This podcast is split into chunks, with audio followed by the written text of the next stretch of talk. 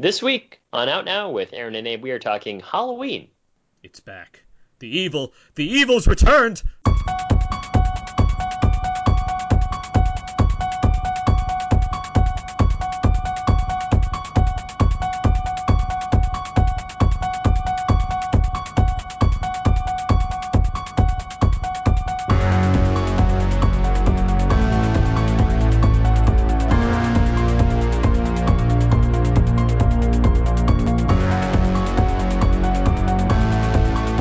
Are now recording, this is Out Now with Aaron and Abe. I am Aaron, and as always, this is Abe, hello!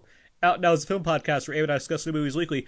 We cover some various movie topics, jump into a mostly spoiler-free review, then jump into other fun movie topics. This is episode 341. 341. For one, that's uh, not Laurie Strode's address. Yeah, that's that's accurate. And uh, this week, speaking of, we're talking Halloween, the non-confusing title to the sequel of Halloween. That's right, it's 2018's Halloween or H4O.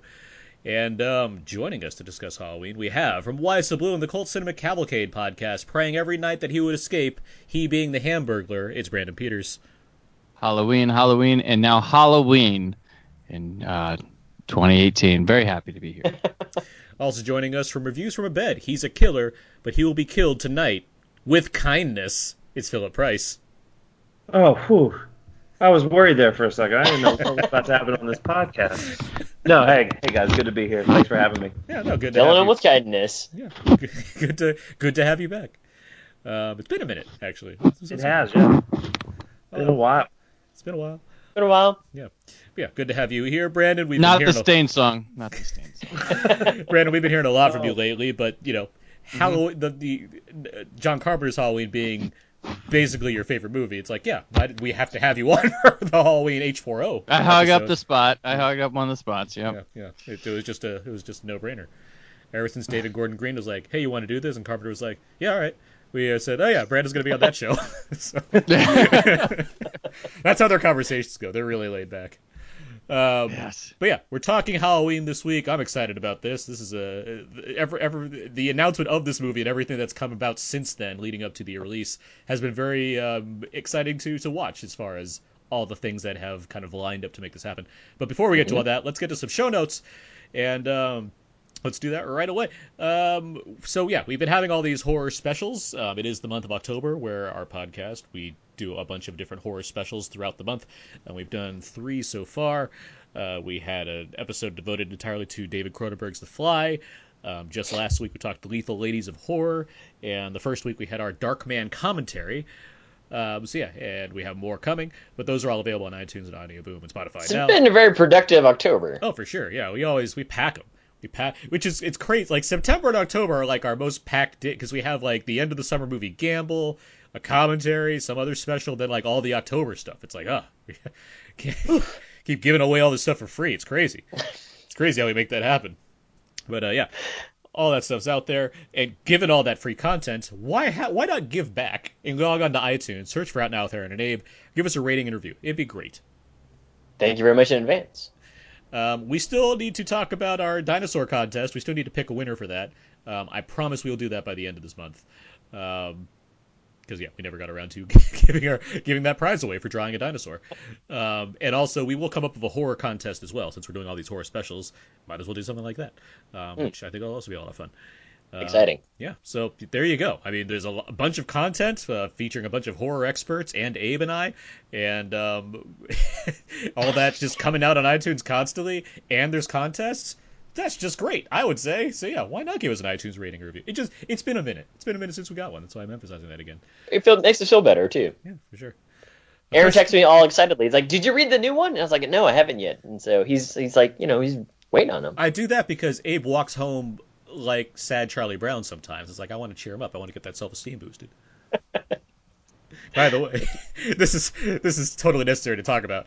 Uh, my lovely girlfriend and I were at a corn maze today, um, and after that we saw we were at a, it was a pumpkin patch as well. So there was a big like it drawing, like it painting on one of the pumpkins, and I totally sent that to Abe. It was the best thing. so Yeah, including flames around it. yeah, I, I.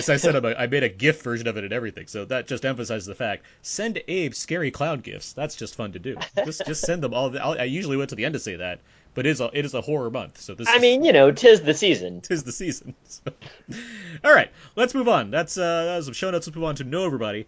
Where each week we ask each other a question or two, trying to set the tone for the podcast. We better get to know, everybody. That was good. It wasn't bad. That wasn't bad. All right, Abe, you got a you got a question to start us off? I've got a question for you guys. You guys are writing a story about a demonic, weird serial killer type thing. What is the thing that stops him or her? So what's like the the weakness or the how you st- how you okay so how you Mhm. how you finish it off or get Mhm. it okay huh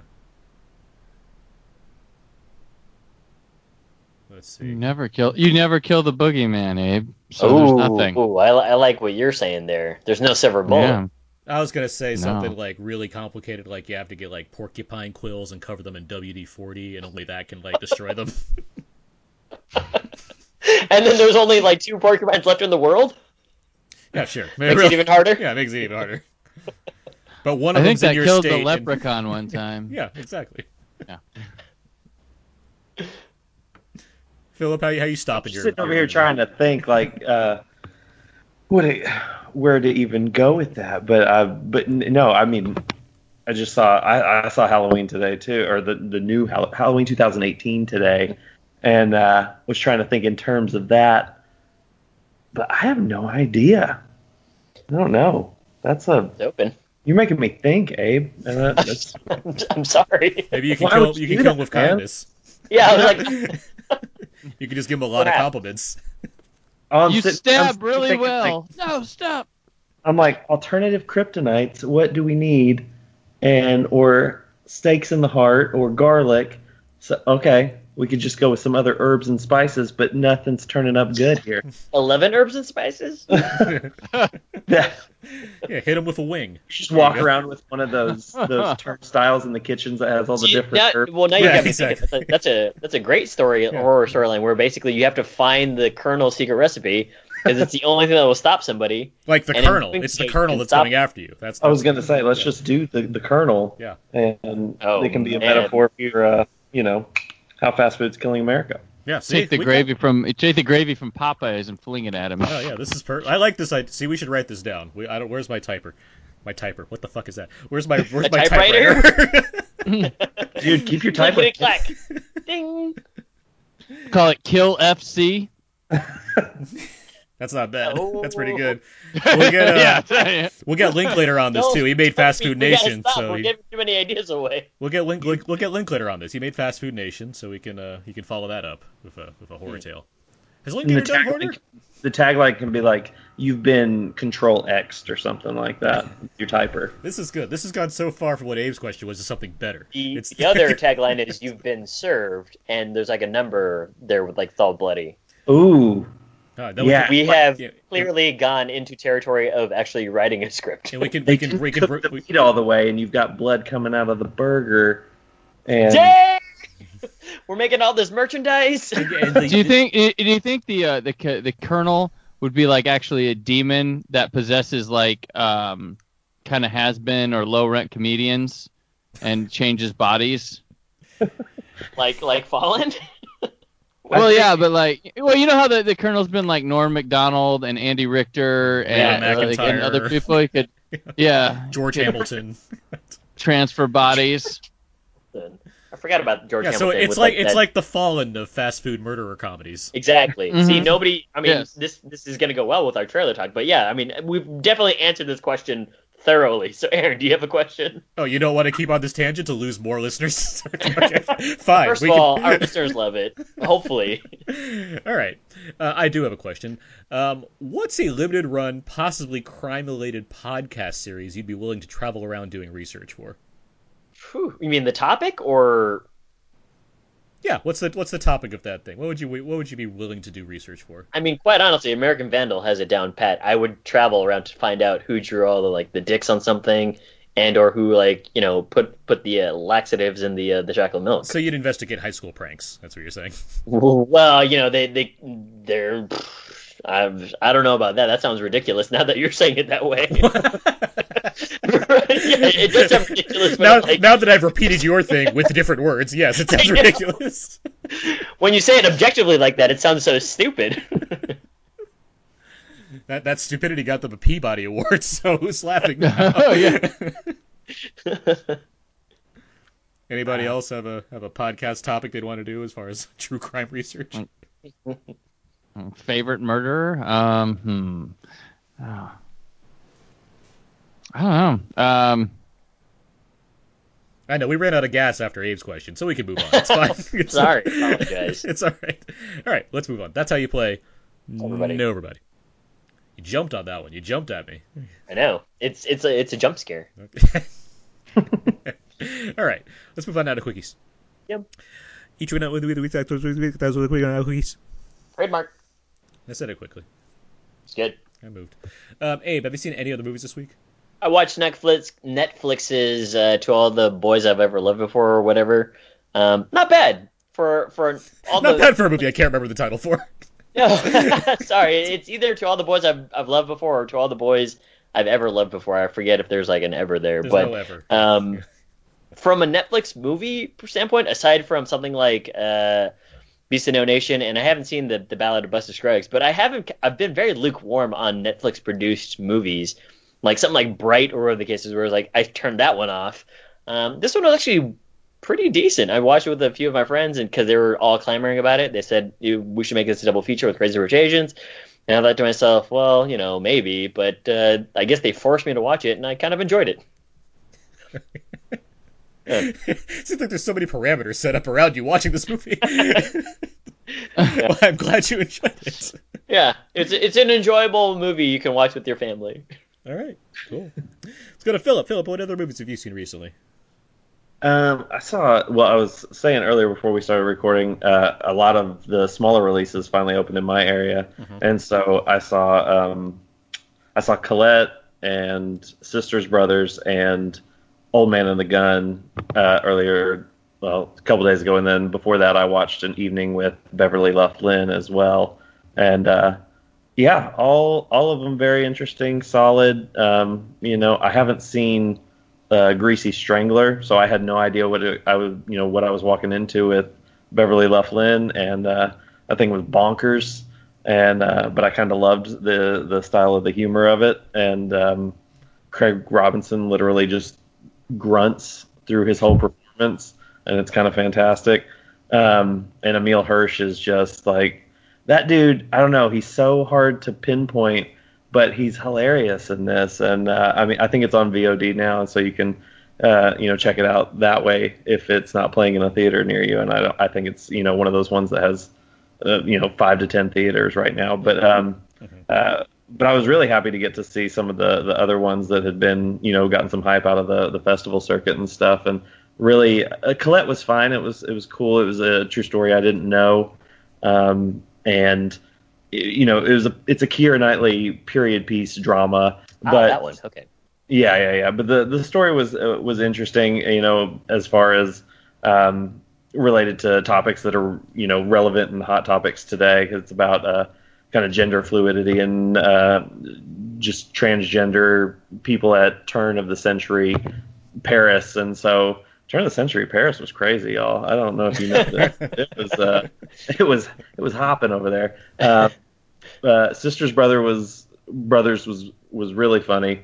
Um, well, not really funny. It was it was darkly funny, and it wasn't as much of a comedy as I expected it to be. But it was still, uh, I don't know, it was weighty in a way that I didn't expect, and uh, Yeah, that one. Funny, is- but that, that the- one sat with me. Uh, I was seeing it. I, I really like Sisters Brothers quite a bit. Hmm. Yeah. yeah, I didn't. The first like half hour, I was kind of like I did I didn't know where I was gonna fall with it, and then it kind of found its groove, and I was like, okay, and I had no idea where it was going, but I was digging where it kept going with things, uh, even though I, I, I couldn't I couldn't track it very well, uh, which was nice. You know, you see so many movies, and uh, you kind of can tell what beats they're gonna hit, but this one I, I wasn't sure exactly where it was going, and so I, I enjoyed it. And uh, Old Man the Gun is just super charming, and I'm becoming a bigger fan Nice. of David Lowery every year. So Yeah. I like how I like how Philip went through a synopsis, like a mini synopsis of all of his movies, and all I went through was like, "It's good." so now I feel like an that idiot. Too much. Yeah, well, it, that, that's why that's why I look forward to, to Philip revamping a YouTube film review series while I tolerate you. I mean, that's, you know, that's, that's I guess I'm just gonna hang up now. See you guys later. You can find me over at Instagram. You get out now, Abe. Ha! I'm joking, but I, I'm happy. I'm happy to, so I'm happy to hear your opinions, Philip, and I'm happy to hear from you all the time. You are. I'm just I'm just mad because you haven't been on to talk about First Man with us and other movies for the recent weeks. Uh, but we're gonna talk about Halloween. I'm very excited to hear what you have to say about that. Uh, Brandon, let's get to you. What have you seen recently? Well, this uh, past week I was playing catch up with my my Blu-ray reviews, but I did get to. Uh, you guys are everybody's talking about Venom. I saw Goosebumps Haunted Halloween. Oh yeah. And I was yeah. It's not. I mean, it's not as good as the first one, but it's all right. It's like it's probably better than I'd be expecting. Um, I think the the one thing, like it's it's you know oh it doesn't have it does but doesn't have Jack Black in it. Um, but I think that the the it's, was better off without tossing him in there when you're, where he's in there. But Mhm. it's okay. It's all So right. he Good kid family. cameo. Oh yeah, oh yeah. It, Okay. it even looks like they could have like, oh he's free now. We can uh, reshoot the ending of this or something like that, or or reshoot these middle parts with it. So He is the voice of the, of Slappy. he's the voice of Slappy too, but that's a day in the studio. I understand. I mean, but he is like Right. there's a he's he's. but I mean, when you see the film yeah, and see I'm how sure they've I'll know what you inserted him, Yeah. you kind of like okay he wasn't there for this day he wasn't there for that you know so and there's very there's a lot of um fake shemp shots as well Okay. okay, I know what you're so saying, yeah. um and i think it could have been stronger maybe without but it, it's fine it's fun I, I like that we have a kids ongoing horror series that's Yeah. the first one's pretty pretty darn good and the second one's all right How are the Yeah. um how's like how are the effects handled? Like does it does it look good? Is it a good looking movie? how's how's what handled the Sorry, effects, like the monster effects. Yeah, they're fine. They're just they're about to par with the first one. Um, and a lot of things like like I know like Scott kept saying they're like revamping, re, you know, like are doing that, but it's actually because they show his house in the trailer, Mhm. um, and it's like all like old and stuff, but it's a, it's it's it's a house from where he lived at a different time. It's not like the same setting. So there's a lot of stuff in the trailer that seems confusing that right away when you watch the movie isn't at all. But I know like the trailers have shown Jack Black in there, so I'm not afraid to talk about Jack Black. Yeah, I think Aaron mentioned to me when I was like, you know, I'm kind of ambivalent, and he said Jack Black is in there. He he's in the trailer or he's in the TV spots. Because I know friend of the friend of the show Scott Mendelson kept writing about how Jack Black's not in it. I'm like, dude, have you not watched the recent trailers? He's he's they're selling him now. So, We got to we got to check the the uh, date stamp now. but yeah, But yeah, I do want to catch up with it because I did like the first one, and it's been on Netflix for a while, so it's easy to catch up with that one and then just go to the Mhm. second one, which you're saying is a good. Like it seems from how you're describing sorry, it, it'd be a it's a- rental. it sounds like a movie that at least feels like something that belongs on like the on the big screen like the first one did, as opposed to just like a junky sequel that just kind of got tossed out there. Yeah, that's yeah, what- it's that's in there. honestly I mean, it's very what the tra- much- that's what the trailer felt like. Is like, oh, this doesn't look anything like Right. It, it it- it does feel like the kind of sequel you'd have got in the '80s. You know, where they're you know, well, let's get another one out real quick. Oh, no one, no one cares about like the continuity of like cast or whatever. Let's just get this out there. Um, but it works. It works fine enough. It's not junky. I'm just saying it's that.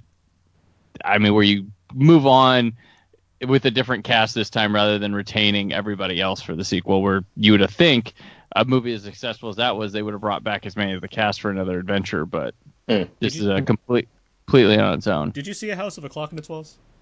I didn't get to that one. I meant, I I wanted to really bad, but Oh. I heard that. I'll be curious to hear your thoughts on that, and especially in comparison to the Goosebumps movie, because I, I, I really enjoyed that movie. Uh, Eli now- Ross best film. Eli Roth's best film this year. But, uh, So it's not as it's not as good as Thanksgiving.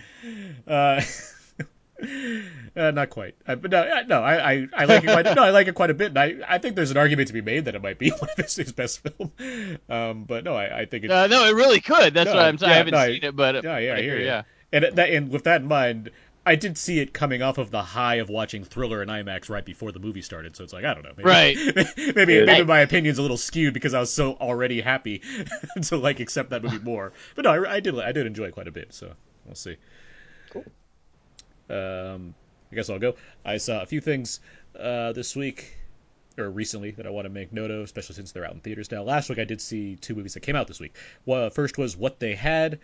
Um, this is a family drama with uh, Michael Shannon, Hilary Swank, Robert Forster, and Blythe Danner. It's like a an Alzheimer's related drama. Blythe Danner has Alzheimer's. Um, Robert Forster's her husband. It's Christmas time, and uh, their their their children are Hilary Swank and Michael Shannon. They're trying to convince their parents that it's time to put mom in a home to deal with this problem, and things pursue from there. It's got comedic elements. It's like it's like a kind of a holiday family movie, except it's more depressing because it deals with Alzheimer's. Wait, Uh, what? you know, it's one of these. It's- It's one, it's one of these like ensemble I, family I movies got that you. Comes out. It's Just like a give me a to like uh, But it does- at. because it does have a lot of comedy in it as far as like look at these fun characters saying witty lines to each other but it's also a drama Yeah. um, Okay. i think it's fine overall like i think robert forster's great in the movie um, and he's typically great in everything in yeah, see Jackie Brown. in these recent years you know um, so it's like yeah okay he's really good and michael shannon's always good in things so it's like yeah that's going to be fun Mm-hmm. um, I think Hilary Swank's kind of the weak point here, which is a bit of a shame. Since she's you know a two-time Oscar winner, and she's in this like random movie like this. Um, but there's like enough there as far as I think an older audience can see this and be like, oh, that's pretty good. I think I feel like that's the kind of general reaction that I would get. Um, Wildlife, which I also saw, this is the film directed by Paul Dano that stars Jake Gyllenhaal and Carey Mulligan, and Ed Oxenbould from The Visit and Alexander the No Good, Terrible, Very Bad Day. There's probably an adjective I've forgotten there. Horrible. Horrible. Okay. Um, Abe, you're aware that I'm not a big Paul Dano fan, correct? Yeah, you're not, but I, I I'm curious your thoughts on this trailer because I've seen the teaser trailer and I was I was very intrigued. oh yeah. So I mean, he's not in the movie, so he directed. Yeah, it, so yeah, I, yeah. I'm not gonna. You I'm not, direct- I'm not a write it too? He and yeah, he and his partner Zoe Kazan they wrote it together. Hmm, It's based off a novel, I believe, as well. So like they adapted that for the screen. Um, I'm kind of in the middle. This has nothing to do with the fact that I'm not the biggest Paul Dano fan. It's more of his on-screen presence than his Yeah, yeah. abilities as a performer. You you Right. enjoyed the comeuppance at the uh, in There Will Be Blood. Any comeuppance involving Paul Dano has to be enjoyable for me. Remember Prisoners. Um, Oh, right. yeah. Um, but no, I, I I'm kind of down the middle on this movie. I, I think it's it's made well enough. I think Carey Mulligan gives a really great performance here. That's what she's been given like the most praise as far as things go. Um, it's a Yeah. it's a 50 set domestic drama. Um, and maybe it's just my how much I enjoy this kind of genre in general because I think what Sam Mendes made that movie Res- Re- Revolutionary Road with DiCaprio Right. and Winslet. And that was another movie where it's like, well, it's stylish and it looks good as far as like seeing a bunch of fedoras and stuff and the, the designs of that time period. But like the movie itself, it's like I just whether it's a lack of relation, being able to relate relatability to the subject matter, or I'm just not like it just doesn't fit my vibe for what I enjoy about movies. It's I feel like I got the same reaction here, where I wanted to I I could appreciate the things that were going on, and Dano certainly has an eye. Like he has a it's a very carefully shot film. It, it's not it's it's showy in a reverse way as opposed to like the camera moving all over the place or giving you big glaring visuals. It's very concentrated and focused. The camera doesn't move very often. Things are positioned very specifically, not in a symmetrical way like Wes Anderson, but in more of a uh, almost like a clinical sort of way. And like so I, I can appreciate what's going on. It's just it didn't really capture my attention all that much. Yeah, so yeah, that's kind of where I am with wildlife. Um, and what else? I mentioned real quick. I'll mention Stan and Ollie, uh, which I don't think comes out till like way later. Uh, but I guess the embargo went up on it, so I'll mention it. This is the Laurel and Hardy uh, biopic that stars Steve Coogan and John C. Reilly. Mhm. I'll be brief on this because I don't want to go too far into a movie that's not coming out for a while, but it's enjoyable. Um, they're very good together as Laurel and Hardy. Um, the film is not much so much a biopic of like their entire career, but more focused on their final days um, as performers. Um, and they, they had like a trip to London that they went to, hoping to like fund a movie they're going to make. But uh, no, it's a, it's an enjoyable film. Anna and I saw this one. I think it it works as far as hey, we're seeing a new Laurel and Hardy thing happen here with these two guys doing a great job. And they, I think what I like most about it is that they. It seems like outside of their skits and the short films, they really just liked having this kind of persona. So you see them like bring little skits into everyday life just because they think it'll be fun for the people around them to see them acting this way.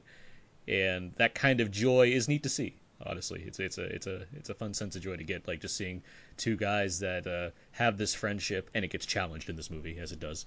Um, but seeing them like just enjoy th- bringing a sense of innocence so much to the world that they do it in real life as well as in their films and things. So yeah, that's, Hmm. that's Stan and Ollie. uh, which I think opens in like December. but I think it's screening at festivals, which is why they're screening it now. As far as Cool. Lastly, I'll say this real quick: um, Iron Fist season two. Iron Canceled. Fist, Iron Fist was canceled. Season two, though, it's good. I finished it. I finished it before another. Uh, finished- yeah, It's good. I, it's good. I finished it before uh, Daredevil started this week, and I was like, oh, you know what? They did a pretty good job with this Iron Fist. and then they canceled uh, Luke Cage the other day also, which I was I found that unfortunate because I like Luke Cage. But methinks Disney might be like, hey, we canceled those two shows, or Netflix canceled those, and we can take them and make a Heroes for Hire TV show on our streaming service eventually. So we'll see. I can't Yeah. confirm that, but it's like that makes sense. Like if they're gonna do that. I mean, if Disney's listening to our podcast, they should definitely make the movie that we just talked about. Oh, I'm, I'm sure they're jotting down notes now and finding ways to screw us Yeah, out of our deal. Yeah. No. All right, that's enough quickies. Yeah. Let's move on now. Let's get trailer talk. Where we talk about one of the newest movie trailers of the week, what we thought of it, when it's coming out, and what have you. And this week we're talking The Curse of La Llorona. Um, I don't know how to say this What? uh, accurately. Yeah, uh, it's uh, Llorona. La Llorona. Yeah. Got it. Okay. Um, this is a new horror film produced by James Wan, directed by Michael Chaves, who is going to be directing the upcoming Conjuring 3 as well. That was recently announced. Um stars Linda Cardinelli um, of Scooby Doo fame. of Scooby But Doo and Freaks and Here's Geeks how you fame. remember it. Think of think of my Sharona and say La Llorona because that's exactly. Mm. Um, I know this. I know this like this folk tale, the the Weeping Woman. Um, and so it's and I believe there's Brand you probably know this. There's like been multiple films about this before, right? Uh, the Llorona. Yeah. Um, probably. I know this isn't the first one. I know, but like this is a big James Wan. Don't don't film. paint me a La Llorona expert. You- You're more of a horror expert than I am. Though, prob- so- yeah, I um the Weeping Woman. Um, I'm not. Yeah, I think she. I think it's been used in like some television horror and stuff like that, Yeah, possibly. Yeah, probably. I think yeah, this this is the first like big studio production of this take on the story. Um, from regardless, from what I know, this is not this is not connected to the the Conjuring universe. It just happens to be produced by James Wan, much like Lights Out was produced by James Right. Wan. Uh, but with all that said, uh, let's Brandon, let's go to you first. What do you think of the trailer? It's okay. I mean, it's a typical like James Wan like horror trailer where it's based around one event from the movie, like one key sequence. It's probably earlier on with the kids in the car trapped, uh, and then a big boo scare. Um, I don't know. It looks okay. I like Cardinelli, so it's nice to see her as like getting a lead. Um, and something and religious horror is big. Um, and Wan seems to be at like the forefront of that. But eh, I mean, there's one kilo sequence that's okay. It's kind of neat with the kids rolling down the windows, but um, I don't know. It looks all right to me. I'm not like, ooh, gotta see the La Llorona, but Right. uh, like Lights Out, I was like, ooh, that looks really cool because that was based around that one flipping of the switch uh, sequence, and then like you know the original Conjuring had the had the the game with the clapping, which was really that was really cool. Which I didn't see, and so I was surprised when I saw it in the theaters. Yeah, that Yeah. that doomed It's me. still it the still Conjuring worked in the theater. I wasn't as big on it because Aaron I wasn't a fan. Yeah. I mean, that's Yeah. not the only reason I'm not as big on the Conjuring as most people are, but it's like that didn't help. Where it's like, oh, I saw like this great sequence in the trailer already. hmm Right. Well, they do sit different things like the the movie we're about to talk about, Halloween, had a sequence in the trailer Mm-hmm. that was done in the film, but the timing was different. Yeah. which was kind of cool, which I liked that they played with. But um, yeah, this I mean. If you look at the James Wan horror trailers, they all seem to base around one little play, like the teaser at least or something plays like most of it around one big sequence. well, let's and uh, then- let's talk about that more in a second. Let's talk to Philip. What what do you think of the trailer for this movie? Oh yeah, I mean, it was kind of I really loved the poster for it, and so I was hoping that kind of like visual ambition would kind of cross over to the trailer. And like uh, Brandon was saying, the the you know the little piece in the car, uh, it seemed like it had kind of a, a period aesthetic to it, and uh, you know with the the you know the knobs that you roll down the windows with and everything. So I don't know what time period we're we're in It's, here. uh, it's supposedly the 70s, 70s Los Okay. Angeles. Yeah. Yeah, So it is kind of sticking with that same, you know, the Conjuring vibe. It, it's still similar to that, but I don't know. It, it kind of seemed uh, with that first, you know, the first little uh, inter, you know, intercut of of, uh, I don't know, what am I trying to say?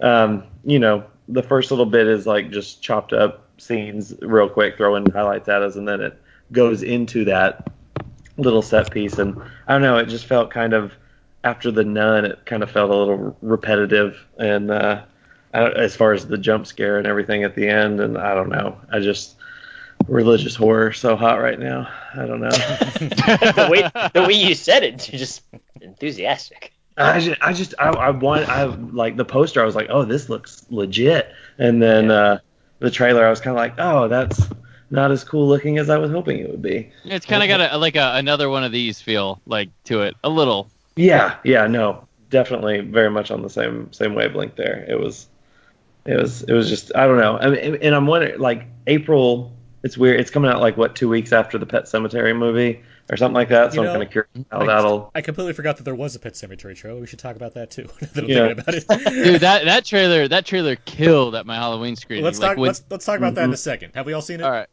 Yes. Okay. Let's talk I- about. I have Uh, cemetery pets. Yeah, I have Well, cemetery pets. real, Yeah. real quick, Abe, what'd you think of the Curse of La Llorona trailer? You know, like what everyone was saying, it's a it's a cut of the uh, it's a cut of a sequence, and for whatever reason, it very much feels like. I know that Michael Chaves is the director. I don't think he comes from like a particular school per se, but the way that they produced it, it does feel the same way that uh, the Conjuring movies or something from like uh, what's the other series that J- John, that James Wan has done? Insidious, Yeah. You know, the camera moves, and so you have to move with the camera, and there that allows for some stuff to come out in the peripheral. And like what Brandon was saying, you know, you see the the the knobs turning for the the windows, which uh, is cool, but you've seen crosses turn upside down. You've seen whatever else in this uh, in the other types of things, and so it's it's nothing that you haven't seen before. I'm pretty sure it's going to get a lot of people to go to the, see the theaters, but um, it kind of feels okay. Yeah, I'm in the same basic camp here. I do think like Lights Out is a good example, which obviously they're produced by the same thing. Um, I what I I think that's such a it seems like a premise that's easier to sell as far as oh that's neat. I don't know what that is necessarily if I haven't seen that short film that it's based on, and I can get behind this concept as far as I want to see this movie to see where this goes kind of thing. Um, this is a little more it feels familiar. this is what I think we're all saying. It feels like okay we've been here done that at this point. So what else are we doing? I feel like there was a missed opportunity with that scare sequence as far as I kept thinking, okay, now all the windows are going to roll down at the same time. It's like, oh, that's that sucks. We just kind of stuck with the one and had a jump scare. Um, but yeah, I it's more. I think it's coming more on my faith in James Wan as a producer. I do think Sure. he finds good talent Mhm. and gets them to. I mean, what's the director of Lights Out? Uh, uh, David. He's doing uh he's doing uh, Shaz- Shazam. Shazam. Yeah, David O. Sandberg. Is that it? Is? Something. Yeah, yeah, yeah, yeah. Yeah. Uh, F. Yeah. F. Sandberg. Yeah.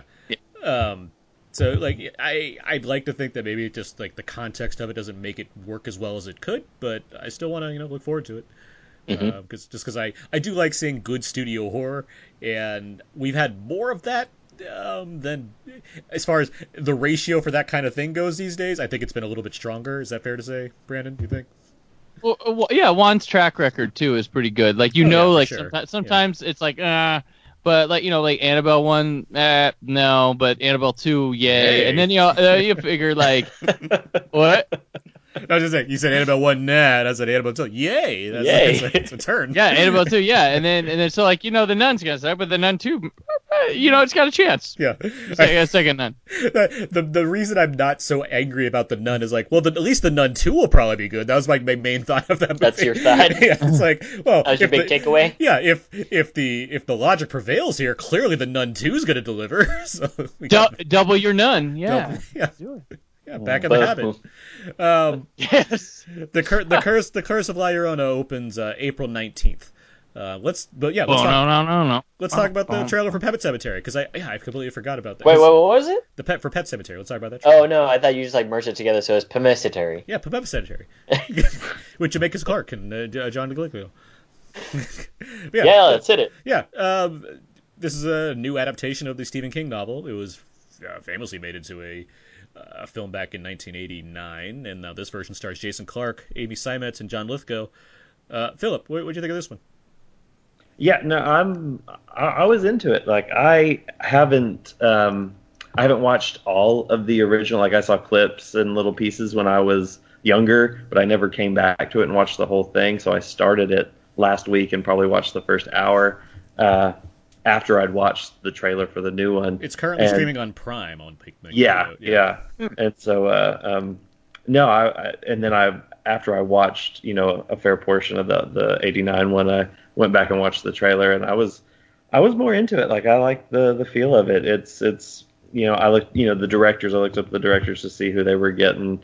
Um, you know, to continue this Stephen King wave and everything, and you know they they hadn't done very many uh, notable. I guess that you know they looked like they'd done some straight to DVD horror flicks and stuff like that. But they had done a couple of episodes of the uh, MTV Scream series, which I Oh, actually really enjoyed, and so um, there's there's a little bit of optimism there. But I like the look of it. I like the kind of crisp, crispness of the colors, and it was a little different of a look for you know a horror movie, especially as opposed to the like Halloween, what we'll be talking about shortly and stuff. And I don't know, I kind of I, I kind of dug it, and so um, I'm, I'm very curious, cautiously optimistic to see how the whole thing turns out.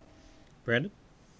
Well, you know that that MTV Scream series actually like the director choices on that were pretty dynamite. Yeah, they had some Ty- good Ty up and West did coming couple, right? veterans. Yeah, Yeah, they had um oh what I forget his name here, but uh, you know they had some classic directors, new directors. They they had a pretty good pool uh, they used for that. But Pet Sematary, I was in okay, so I'm in the theater for Halloween, and the, the trailer starts, but when that big truck goes cro- like Yeah. screaming down the road, the whole place sh- the shook. Were like all you could hear was oh it's Pet Sematary, it's Pet Sematary. Oh so wow, could be pretty big. Yeah, you could they hear were really into say- it. like that's a I mean that's a notable thing of the first one, but everybody knew what that damn trailer was right when the the That's thing crazy. went by. So it it it stirred up a lot of excitement in the theater. Um, it was kind of crazy. Uh, but you know it, it looks like it's gonna be a well done Pet Sematary movie, but um, with you know I think probably adhering more to the novel uh, than it was before, and you know the cast's good. I like Jason Clarke, Amy Seimetz. Anytime you put her in anything in big studio film, I'll go see it, and especially this one since um, she was she was going to be on my podcast last year, but wasn't done filming this at the time. So when a couple days late, I couldn't wait any longer. So um, I got to see if it was worth her time. Uh, but but yeah, it was um, no, it's uh, looks looks solid. It's in April. We'll see. Probably I, I don't know. It'd probably It's- do some solid business because you know it's it's the one coming off the it hype. So I was gonna say like I don't about that. it, it it it does not have nowhere or anywhere near the nostalgia factor of it, right? Like I mean I know Pet Sematary Pet was Cemetery, pretty, pi- Yeah, I mean, pretty big or whatever, but it's it, it can't touch like but it's it's coating off the coattails of a of, of a very well loved and big huge box office of of it between the sequel of it coming out later that you know Well, you, you Months can, later, can, you can take a guess where the first teaser trailer for It Two is going to be. exactly. So front I, don't- I don't think it's uh, going to do Nutcracker? it business, but okay, that's what I was kind of wondering like how how how will it how do you think it'll stack up because yeah it's it's definitely riding this way. Well, yeah, it, it doesn't have the same kind of iconography as Pennywise or even Right, Myers as far as yeah. building that nostalgia factor. But the Stephen King name, I mean, that is a huge deal for a lot of people. Like, I don't think. It'll, and a familiar one of his bigger titles. yeah, I- yeah which, that's- which shares the same logic as uh, Pursuit of Happyness as far as misspelling the one of the title words, because that, that that that gets people going. I think, right? That's how Yeah. it works. That's, That's Right. pretty. Yeah. And I mean, we got a Pet Sematary back in the day too. we got a what? Pet Sematary 2 back Oh, yeah, in the the day, which is That's right, actually yeah. was a pretty popular sequel. I mean, I mean, it had it has its fans. I I don't know how well it did I'm the box pretty sure office. that one was called Pet Sematary 2 back in the habit, not not uh, not. Uh, Ah, Hey, what about you? Uh, I I remember watching Pet Sematary uh, back in the day when I was a kid, and I was thinking to myself, you know, this is okay because it had that kid from Full House in it, um, who was uh, Nico uh, Hughes. I thought when I saw it Oh, uh, Mer- last- Mercury Rising's uh, Miko Yeah, Hughes? Mercury Rising kid, and also uh, also uh, Spawn kid. but that, what happened to John him? Leguizamo? No. he spawns human little buddy. I know, I know who you're talking about. But uh, yeah, I'm, I'm glad that Philip also was like, yeah, there's that guy. yeah So I remember watching Pet Sematary and thinking to myself, oh, I'm gonna be spooked out, and I kind of wasn't uh, when I was a kid, and that was not because I wasn't paying attention. It's because I think that there was more psychological horror than than what I was understanding when I was like 10 or something like that. But um, as this one goes, I'm okay. I, I'm actually probably the most mild on it from from you guys. Probably because I, as much as I enjoy John Lithgow giving me a uh, an over or you know talking over sequences and whatever else and telling me the the stuff, it's like why would these kids have fox faces and whatever else and beat drums? It's it's that part is kind of interesting and kind of spooky, but I know where the story goes and I kind of know what's going to happen, so I'm just I'm I'm kind of uh, I'm okay with it. I mean, it's all style from the look of it. That's what I'm. I think so. Yeah, I mean, it definitely looks better than the original movie for sure. I but- haven't seen the original in 20 years. I don't. I don't know when the last time I saw the original was, and I'm happy. I did put it on my queue on Prime because I do want to watch it again. Um, Yeah. But as far as the look of this film, I'm, I'm certainly excited. Like I know where things are going, and it's interesting to see how the trailer is not necessarily. I mean, if, you, if like Brandon, you're saying people are reacting at the trailer, then it's like okay, Mhm. then people know certain things are going to happen. But there's some dark stuff this movie's going to deal with. So Oh, yeah. so it's like, well, okay, well, I, I it will be neat to see how this version of this movie handles those aspects. Um, Yeah. And also, John Lithgow has a great big bushy beard, so I mean that's a good reason to want to see anything. a great big bushy beard. Yeah, explain the joke. But um, it's, it's, it's you know that that's that's enough to get me excited for this. I like that it's uh, it's cashing in on the A Quiet Place release date as far as April horror after March blockbusters. I, I like that Paramount's like, yeah, we can make this work. Um, Yeah. So, yeah. So we'll, we'll see what happens. But yeah, Pet Sematary opens April fifth next year, um, and we'll see where it goes from there. Cool. Uh, all right. Glad you reminded me of Pet Sematary because I completely forgot because we came out like last week with First Man. So it's like we're not gonna talk about that trailer last week. Yeah. We were talking about something else. But Mhm. yeah, no, I wanted to talk about it for sure. Um, but yeah, That's good. all right. Let's uh let's move on, guys. Let's get to our uh, main review for Halloween.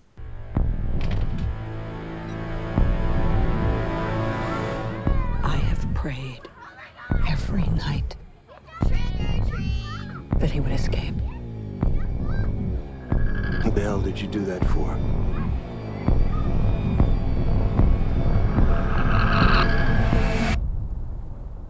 So I can kill him. The bus crashed. Michael Myers escaped. He'll return to Haddonfield, his home. I need to protect my family. You have no security system, Karen. Mom, you need help. Evil is real.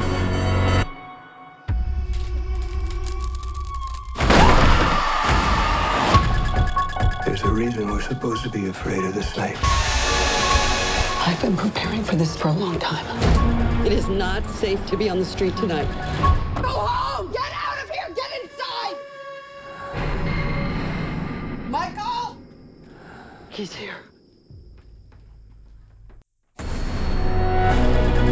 He is a killer, but he will be killed tonight.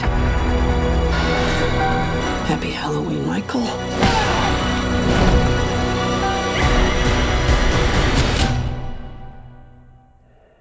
Okay, that should have been the trailer, the trailer for Halloween. In 1978, John Carpenter's Halloween had a big effect on horror. We've talked about it plenty on this podcast via commentaries and horror specials, but suffice to say that the film is a big deal. It's also part of an ongoing franchise that came to its longest pause ever following Rob Zombie's Halloween 2 in 2009, which has been receiving some positive critical reappraisal in recent years. Now, hmm. it's 40 years since John Carpenter's original film, and superfans slash accomplished filmmakers David Gordon Green, Danny McBride, and Jeff Fradley had came up with a pitch that got Carpenter's approval. This latest entry brings Jamie Lee Curtis and the original shape himself, Nick Castle, back to the franchise for a film that serves as a direct sequel to the original, crossing out all of the continuity for that came before it. The result is a modern day slasher film that finds Laurie and Michael set to face off once again, with a bit of rampaging on the way. I want to start with Philip, and I want to go into this other aspect of this. You recently caught up with Halloween 2 through Resurrection. Um, in preparation for this film. So I want to I want to hear kind of your reaction to seeing all these sequels, and then talk about what you thought of this new film. Yeah, no, well, I had, you know, I'd seen the original a, a long time ago, and I, I did rewatch that one as well, but I'd never seen any of the sequels, and so except for the, you know, the I saw the two Rob Zombie films when they were released theatrically in 07 and 09, but uh, no, I wanted to at least, even though I knew the new one was going to just erase everything but the original film, I kind of wanted to know where this character had been and kind of just track, you know, where they had taken him. And it was, it's funny because the, I mean, ev- there's so much like retroactive stuff going on throughout this series. And I had no idea that um, the third one had nothing to do with anything. uh, so that just like I started that thing, you know, not have it because I liked the second one. You know, I thought Yeah. it was I thought it was cool how it was you could put the first two together and it was just one big movie um, of this single night, and I was like, okay, that's that's cool. Um, how the guy who made that later made Resurrection, which I think Resurrection was probably my least favorite. Just- I don't know if it, I was just tired at that No, point. it's a terrible thing. No, no, no, no. It's, it's horrible. It's horrible. Like, did you go on like a back to back to back kind of, kind of thing? No, I watched them. Um, I did one, two, and three pretty close together, but then there was probably three or four nights in between the rest of them. And uh, uh, like I, you know, I everyone was like, "Oh, when you get to six, it's you know six is terrible, and you got to watch this cut and this cut." And uh, I just, I, uh, I actually enj- maybe it's just because I liked watching you know 25 year old Paul Rudd give it his all, but um, I actually enjoyed that one way more than than Resurrection. Um, six is but, very know, watchable. No, it's- Uh, yeah, six is a very it, Yeah. It, if you can get by the cult stuff, I it's mean, a if you guys fun if you guys go with full movie titles, that'd be no, no, I'm just kidding. the cur- the curse of Michael Curse, Myers. yeah, curse. Sorry. you know, and It's during the Pink Panther stage of Michael Myers. with the Return, Revenge, and Curse. Revenge, yeah, son of Michael Myers. I, and I honestly can't tell you like fourth and fifth like what the right subtitles were, but um, like I liked the fourth one. It was cool, and it was like, oh, this could go in an interesting direction. And then the fifth one was like, no, we're just gonna stick to the same template and do the same thing over, which was disappointing. And then it was like, oh, six might do something interesting. And then it was, and H two O was fine. You know, it's obviously just a, oh, we got Jamie Lee Curtis. Let's figure out a story for her thing. But it was fine, and it was fun, and it was super '90s.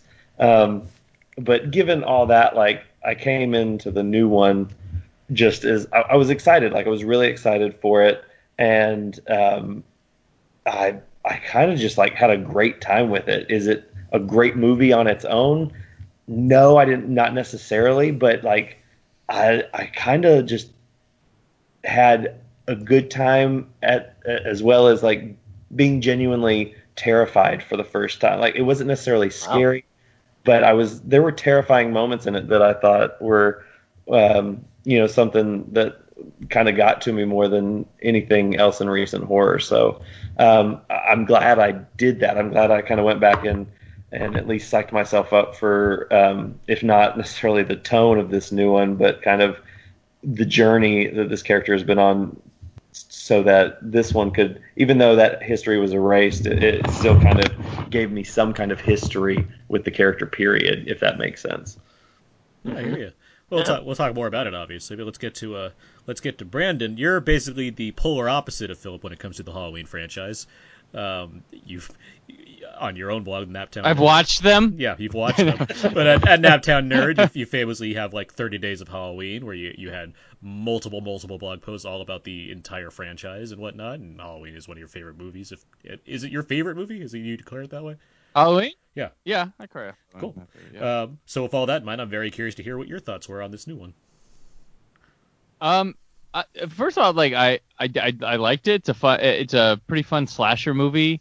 Um, it's weird. Uh, to, like I don't mind er- erasing the continuity. Halloween's always done that. Like uh, every ten years, they they wipe the slate clean and they start fresh. Like Halloween Four is pretty much doing that. It's it's a total redo of the first one. I mean, they didn't even have to have the Danielle Harris character be related to Jamie Lee Curtis for that movie to work. I mean, it starts with Michael in a like asylum getting transferred, escaping, going to Haddonfield, stalking, uh, you know, girls. It could have been random. Could have worked that way. They but they they tied it in because two says, hey, he goes after her sister because they're related. Well, why would he go back? She's gone there. And then, you know, H2O. Okay, we'll wipe out those sequels we just did. We got Jamie Lee Curtis back. We'll start fresh Halloween 3. Okay, 10 years later, 9 years later, Rob Zombie. Okay, we'll start everything. We'll wipe everything and just start over again.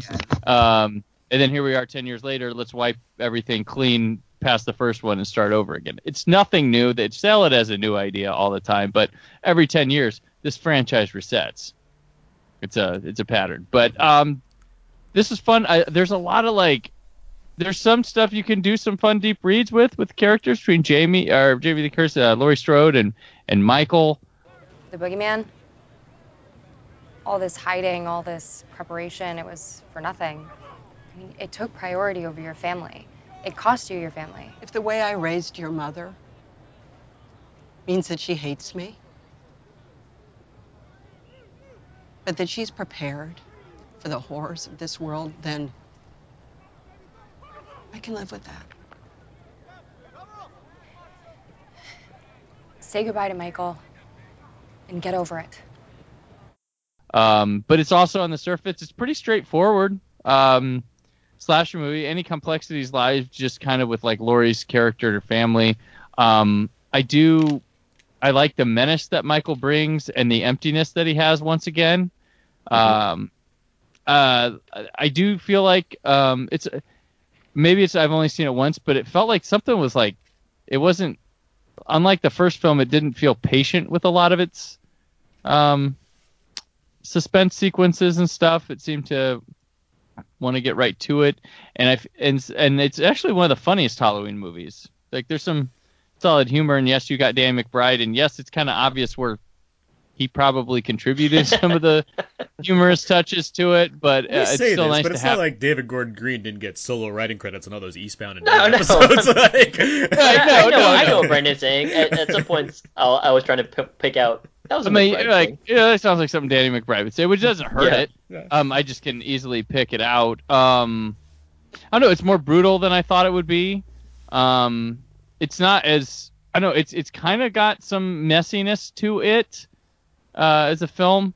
Um, that was kind of surprising. I thought it was gonna be a li- little like have a little bit more competency. There's like a there's a there's a turn that feels kind of weird in the film and like but also interesting, but also doesn't fully get explored uh, as much as I thought. But I think people are gonna love this film, and then I think uh, let some years pass, it's gonna people are gonna not like it. Like H2O was pretty well praised and liked upon you know when it came out. People were crazy about that, and you look back now, it's it's, Cool it's maybe a it's maybe a 50-50 with people. Um, but they seem to hit the moment, uh, get it right.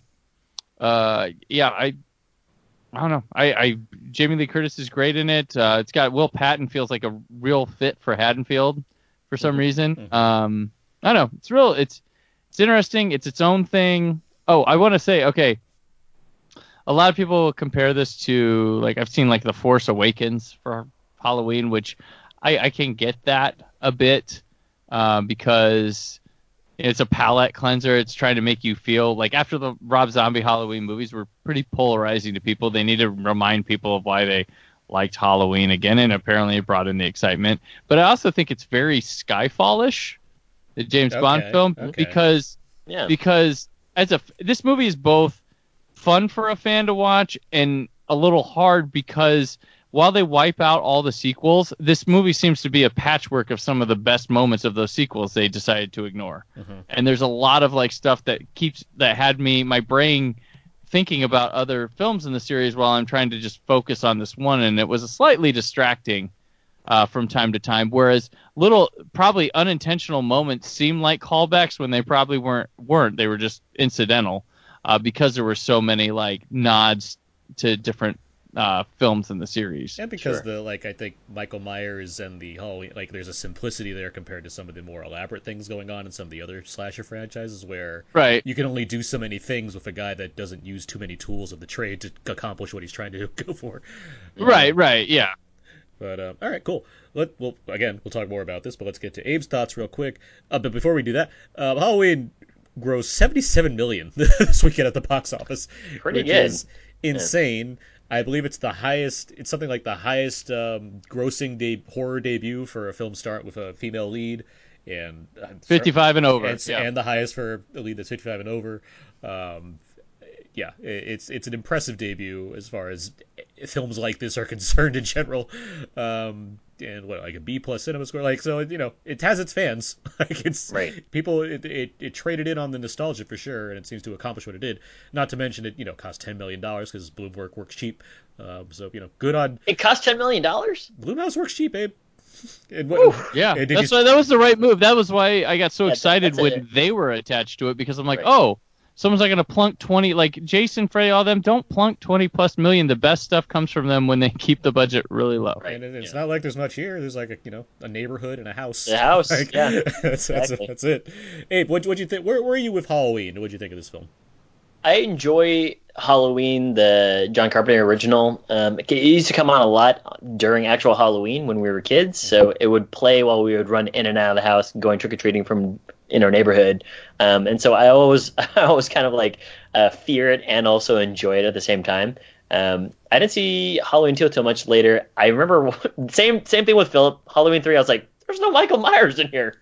um, but there's something called the Season of the Witch. I don't know what that's all about. And uh, I skipped four, five, six. uh, maybe watching like a few scenes here or there. Halloween H2O, I remember that was a big buzz in like 1998, 99, or whenever it was. And uh, very, very like fun, I guess, because people were dressing up. This is like before uh, things went sour at, at, at movie theaters where you could kind of like dress up and wear masks if you wanted to. Um, skipped everything else, and I haven't seen the Rob Zombie stuff, so that's where I am with the, with the series. So kind of only watching three out of the the eight or eleven, um, and this newest one. All right. So what do you think of this movie? I really enjoyed this one. I think that this is um, kind of coming out of. I'm coming in hot because I just watched it about an hour and a half ago. Um, I really think that it's a good movie, and I think that it could be bordering on like a great horror movie. Um, and what I mean by that is it's not so much about Michael Myers slashing it up because like what Brandon said, he's super brutal in this, which I which I kind of like, but at the same time, it it's kind of a no nonsense story. Like it kind of just gets down to brass tacks. And when we talk about that budget, that's why I was like, oh, this is great then, because if it's ten million bucks, yeah, we don't have time to go through like other sequences of the thing. But like what Brandon also mentioned, I think as much as it, uh, as good as it is, there is some pace that I think could add some more menace to it, the way that Carpenter kind of did. But with all that being said what I really liked about it is that Michael, I like how you know in stuff like Curse of or Return of or Resurrection or whatever the case is, or even Rob Zombie stuff where they're always try, trying to figure Michael out. It's like, oh, you know, this is it. I love how in this one they're just like, no, man, like if you figure it out, I'm I'm glad that you're trying to figure it out. You're also gonna die. And I was like, I I was really kind of hoping that that podcast you're doing in the beginning was like, I hope that something terrible happens to that guy because he's just really annoying me. Everyone's want, everyone's wanting, everyone's wanting Michael to say something, right? And I'm just glad that Michael's just like, man, f you. Here's here's your uh, here's a boot to the face kind of thing.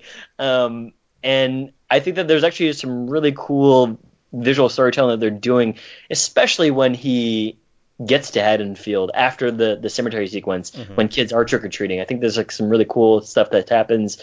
Um, they uh, just do some cool camera stuff. But with all that being said, though, you know all the characters except, uh, except for like Laurie and uh, Judy Greer and their Judy Greer's daughter, um, Allison. Um, everybody is kind of just like there, there's no additional layers of fat there.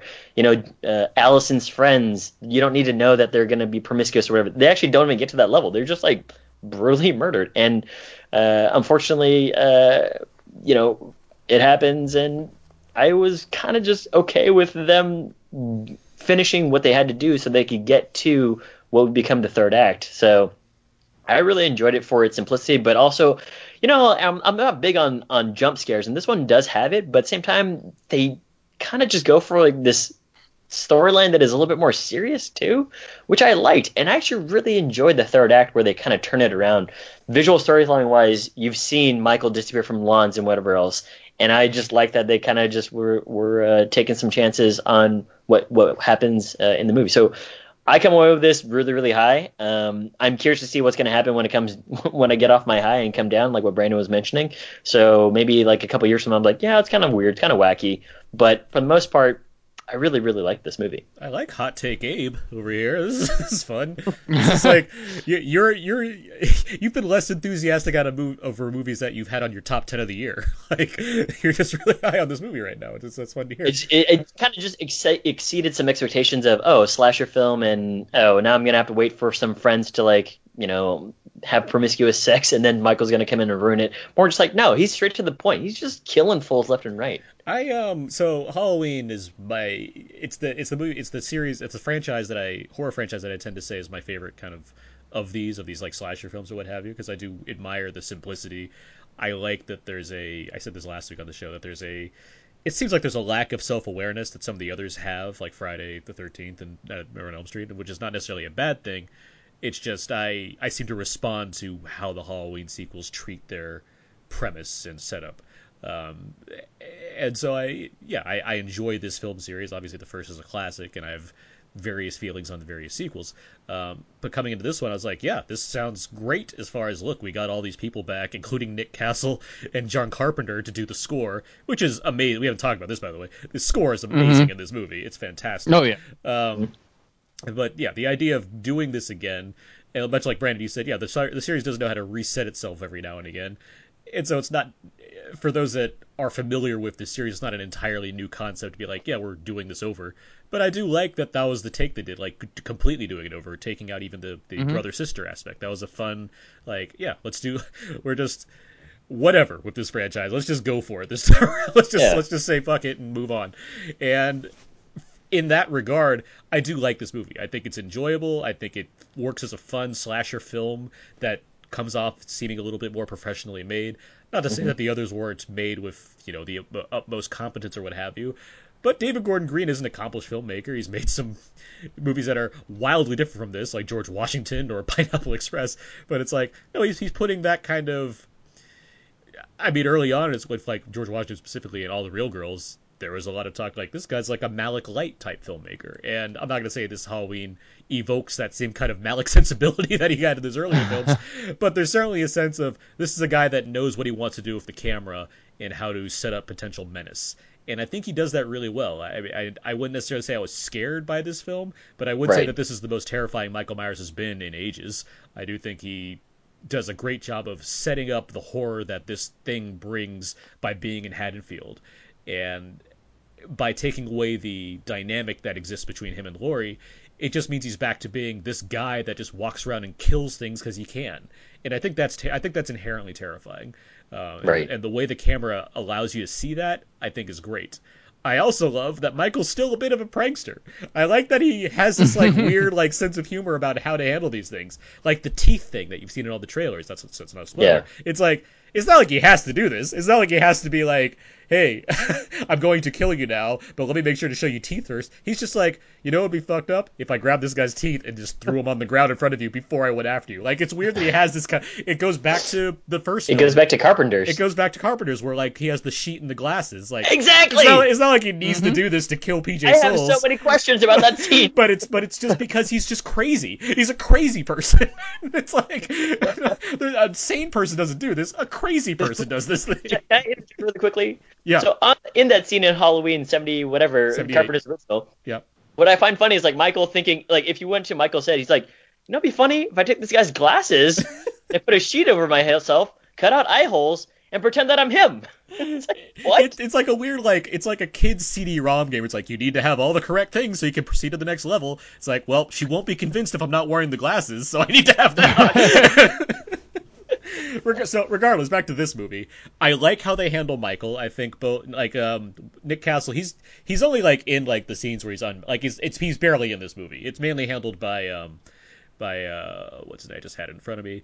Uh, James Jude Courtney, and I think he does a great job as Michael. I think he brings back like eh, Brandon, you said that emptiness, I, like that that just like there's just nothing there. It's just and though and how you can apply that to your horror villain, I think it has to be very impressive to make a character that's nothing except a, a hand and a knife in it or whatever he finds, uh, make that threatening. I think that's really good stuff. I think it's really cool to see an actor do v- so much with very very little. Um, at the same time, Jamie Lee Curtis is great here. Like she does her Yeah. job of, of portraying. Laurie. I, I think something about H2O in our rewatch because I watched so I watched it again and then I watched it for our with our commentary track that we did, which is available on iTunes.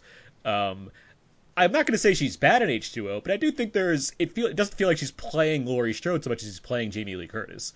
Uh, where I think she seems to be playing a character in this film. She seems to be playing a version of Laurie Strode that I really appreciated. I thought it was really well done, and I think Judy Greer as her daughter does a good job, and um, Andi Matichak as Allison, her her granddaughter, she does a good job, and they do so much of a good job that I was annoyed that the film doesn't do more with them. like I appreciated how much Yeah. good how good the character work was done to a point where I'm annoyed that it's still a slasher movie, so we have to not do more with that. Like Yeah. if this was just a movie about people dealing with PTSD, I think there's a fascinating movie here. But it's not that. It's a horror movie about Michael Myers, so you have to get to Exactly. that stuff. and so you know, I can't. I, I can't judge it on that fact, but I can say that David Gordon Green and Dan McBride and Fradley they did such a great job with the characters that I was disappointed that there wasn't more stuff with the characters. Yeah, Um, same. so that leads me to say that I I do think the I, I think it, it really bends over backwards to make the slasher filmness of it work, uh, particularly in the third act where you have to make some very big choices to make certain things happen. And so there is one twist that I think we all know about that I don't need to get into that happens that I just it was hard for me to wrap my mind around as far as this is the reason that we need to get Michael to be in this certain place. It's like, okay, we really really had to had to grind Well, the gears it- together to make that work. It's not bad, but it just kind of feels like it comes out of nowhere, It's just and then doesn't yeah. go anywhere. At like it's just Well, Well, it's- it's, it's- I don't know if it comes out. I mean, we're it's just entire- super vague about it. it's entirely plot contrivance. Like that's that's it, Yes, it needs yeah. to be that. And and it's it the thing is, I mean, this is the 11th entry of this series. It's not like the other films have done super clever things in spite of this film. So it's like how how much can I really punish this movie as far as as far as the, the the plot mechanics it needs to make in order to make something happen. So it's like, Yeah. all right, if I look at it through that lens, I can appreciate it more. Uh, but even even then, the third I again, I think Jamie Lee Curtis is very good in this movie. I don't Right. think I'm a huge fan of the third act. I think that's that. I, I feel like there's, I like things that happen in it, but I would say I like. I think I appreciate H2O, especially the ending, more than this movie as far as the kind of rematch between the two. I think it's more. I think I felt more satisfied by how that played You, out. you needed Michael come down from the ceiling on one arm. well, that's a cool move right there. I mean, I think I think I think the I think the re, I think the result of H2O's match uh huh. is more satisfying Yeah. than this one from a uh, fist pump crowd pleaser moment Sure. thing. Uh, This one plays for a different way while having that same kind of uh, back and forth fighting. hmm But it's the result of it. Like I, I was just like, oh, that's that's oh, okay. That's how we're doing this. Well, I- Um, I mean, I but guess- like yeah. H2O, when that ended, you were jumped out of your seat and clapped, and people were cheering. This one doesn't have that kind of thing. Yeah, and it, well, instead of having, you know, instead of having that kind of yeah fuck yeah moment at the end of H two two O, it has this more. Apparently, we've arrived at a, a a feminist theme here, where I'm like, did the movie earn this though? It just seems like it kind of happened that way, and that's so that I guess that's my question to you guys. Do you feel like there's because I know this has been talked about too, as far as thematically what this film's going for, as far as Jamie Lee Curtis and her PTSD, along with having uh, the, the women, which is not new to this franchise, but the women being like the ones that are have to take on this evil. Did you appreciate how that played into this story thematically and what the movie seems to be trying to say? Uh, I think I think it's there. I think it's um, it kind of it's it's earned, and then the ending. There, there's an ambiguity to the ending that you can read in a lot to Sure. um, with it. Maybe I, I can't talk about the ending, but um, it would help my conversation. But I think you can, certain reads into it. It works very well if that's an intention. Um, but there, I mean, there's many different interpretations to that, which is cool to have. Whereas you know, H2O just has one like, boom, this is it. Um, easy, satisfying ending. Where this one might add a, a couple layers more complexity. Not that it's like super deep or anything, but just But I think the film As- feels it's deeper than I think it is. I think that's my issue. Uh, no, Well, no, I mean, no. I, I think they wanted to sell this film as deeper. I think they try to have some things deeper, but it's um, much more straightforward than like I was expecting for what they were telling me. But it does it does have some things, good talking points, good um, reads and stuff. But at the end of the day, it is a lot more straightforward. Phil, Yeah, Phil, what what are your thoughts? that- we haven't heard from Phil in a while. No, it's fine. I was I'm I'm thinking of questions I want to ask you guys now, but um, sure, sure. Yeah. uh, well, I was gonna what uh, Abe was saying about. Uh, I was trying to think. I'll say this: what, what I appreciated, like I'm, I'm always, I'm a little biased towards David Gordon Green, anyways, just because he's from Little Rock and everything. So I'm always like, really rooting for the guy. And uh, David Gordon Green and Jeff Nichols are just your boys, I guess. the- hey man, I gotta, I gotta, I gotta get it where I can, you know. And uh, uh, but no, so I'm always rooting for him. And the thing that does come around, I promise, I'm not just throwing that That's out all there. It's all good. But uh, um, it's because like I went into Stronger last year, and it just looked like such a standard, like Oscar bait drama true story deal. Mm-hmm. And I actually, and because of that preconception, I went in with and came out just like, oh, that was actually like a good movie. Like that had some like truthful moments in it that were, um, you know, just honest and everything. And it turned this. Uh, I, I went in with a how are you gonna make this type of movie like appealing in any way that I haven't seen before, and he did it with that. And so going into a Halloween movie, especially after rewatching ten of them in a row and being like, how are you going to make something I've seen countless times before? You know, how are you going to do something different with it? And then he did do that. Like for me, he did it here where it was it was different enough and it put a different enough spin on it that I like thoroughly enjoyed it. Um, and and like you were saying, Aaron, about the dynamic between the the three generations. Um, that first 45 minutes exploring the PTSD type of uh, character, and then how her daughter was affected by it, but then how her granddaughter is kind of in the middle of them two, uh, those two extremes, and and and kind of trying to find the balance of of truth in there somewhere. I I loved all of that stuff, and uh, so I don't. I mean, I don't know. I I was just uh, kind of. Uh, I don't know. I was surprised that it, it took that course. Um, you know, it makes sense uh, for this era we're in right now, and it, it may be uh, more of a signifier of the era it was made in, you know, in, in a decade or so uh, than anything else. But um, I, I I I dug the conversation. Yeah, and I think that kind of gets back to something that Brandon was mentioning about if you wanted to have a deeper Laurie Strode movie, you certainly could. Like you could think about it and talk about it because they do mention it quite a number of times, and it's it's actually a really good question, right? Of what happens to Laurie Strode after movie one? Like how does she live her life? Right. And she basically lives it in fear, but also in in hopes of like defeating the evil type thing. Um, She's Sarah Connor. She's Sarah Connor, and she's also she's also uh, Zero Dark Thirty. She's Maya. You know what I mean? Yeah. Um, so it becomes one of those things where it's like I'm I'm so like it's consuming my Where's life. Michael Myers? Exactly. when was the last time you saw Michael Myers? Um, but it, it's also cool just to you know the the the new Doctor Loomis, which is a funny line in the movie, is just he's got a good question of like, well, you know, what does this do to Michael Myers? It's like I don't know if anyone ever really needs to answer that because I think the answer is always just, well, he's just this dude who just has this bloodlust. You know what I mean? There's no like, oh, why did he do it? It's like I don't.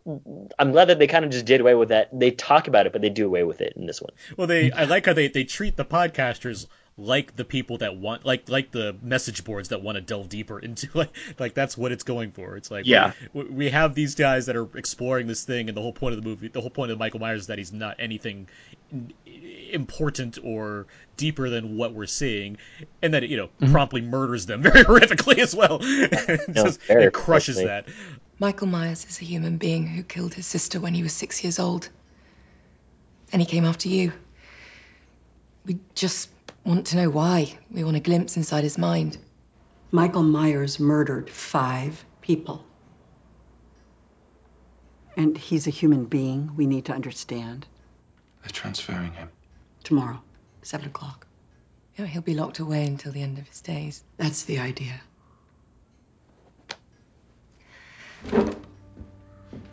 Laurie, we saw him. We met with Michael. I showed him the mask. It was nothing. No response, nothing. He won't talk to anyone. Never has, but, I think he might speak with you. I would I would say first about the the Laurie portrayal. You know, it's funny that like this type of thing is being the way that she's being used in this movie is being like celebrated. People are really capturing onto this. But Rob Zombie explored the same type of stuff with his second film and was like berated for mistreatment of the characters and and stuff like that by they're focusing on a darker side of trauma. Yeah, this Which this is, is the very- this is the um, uh, Casino Royale to Rob Zombie's uh, Timothy Dalton films.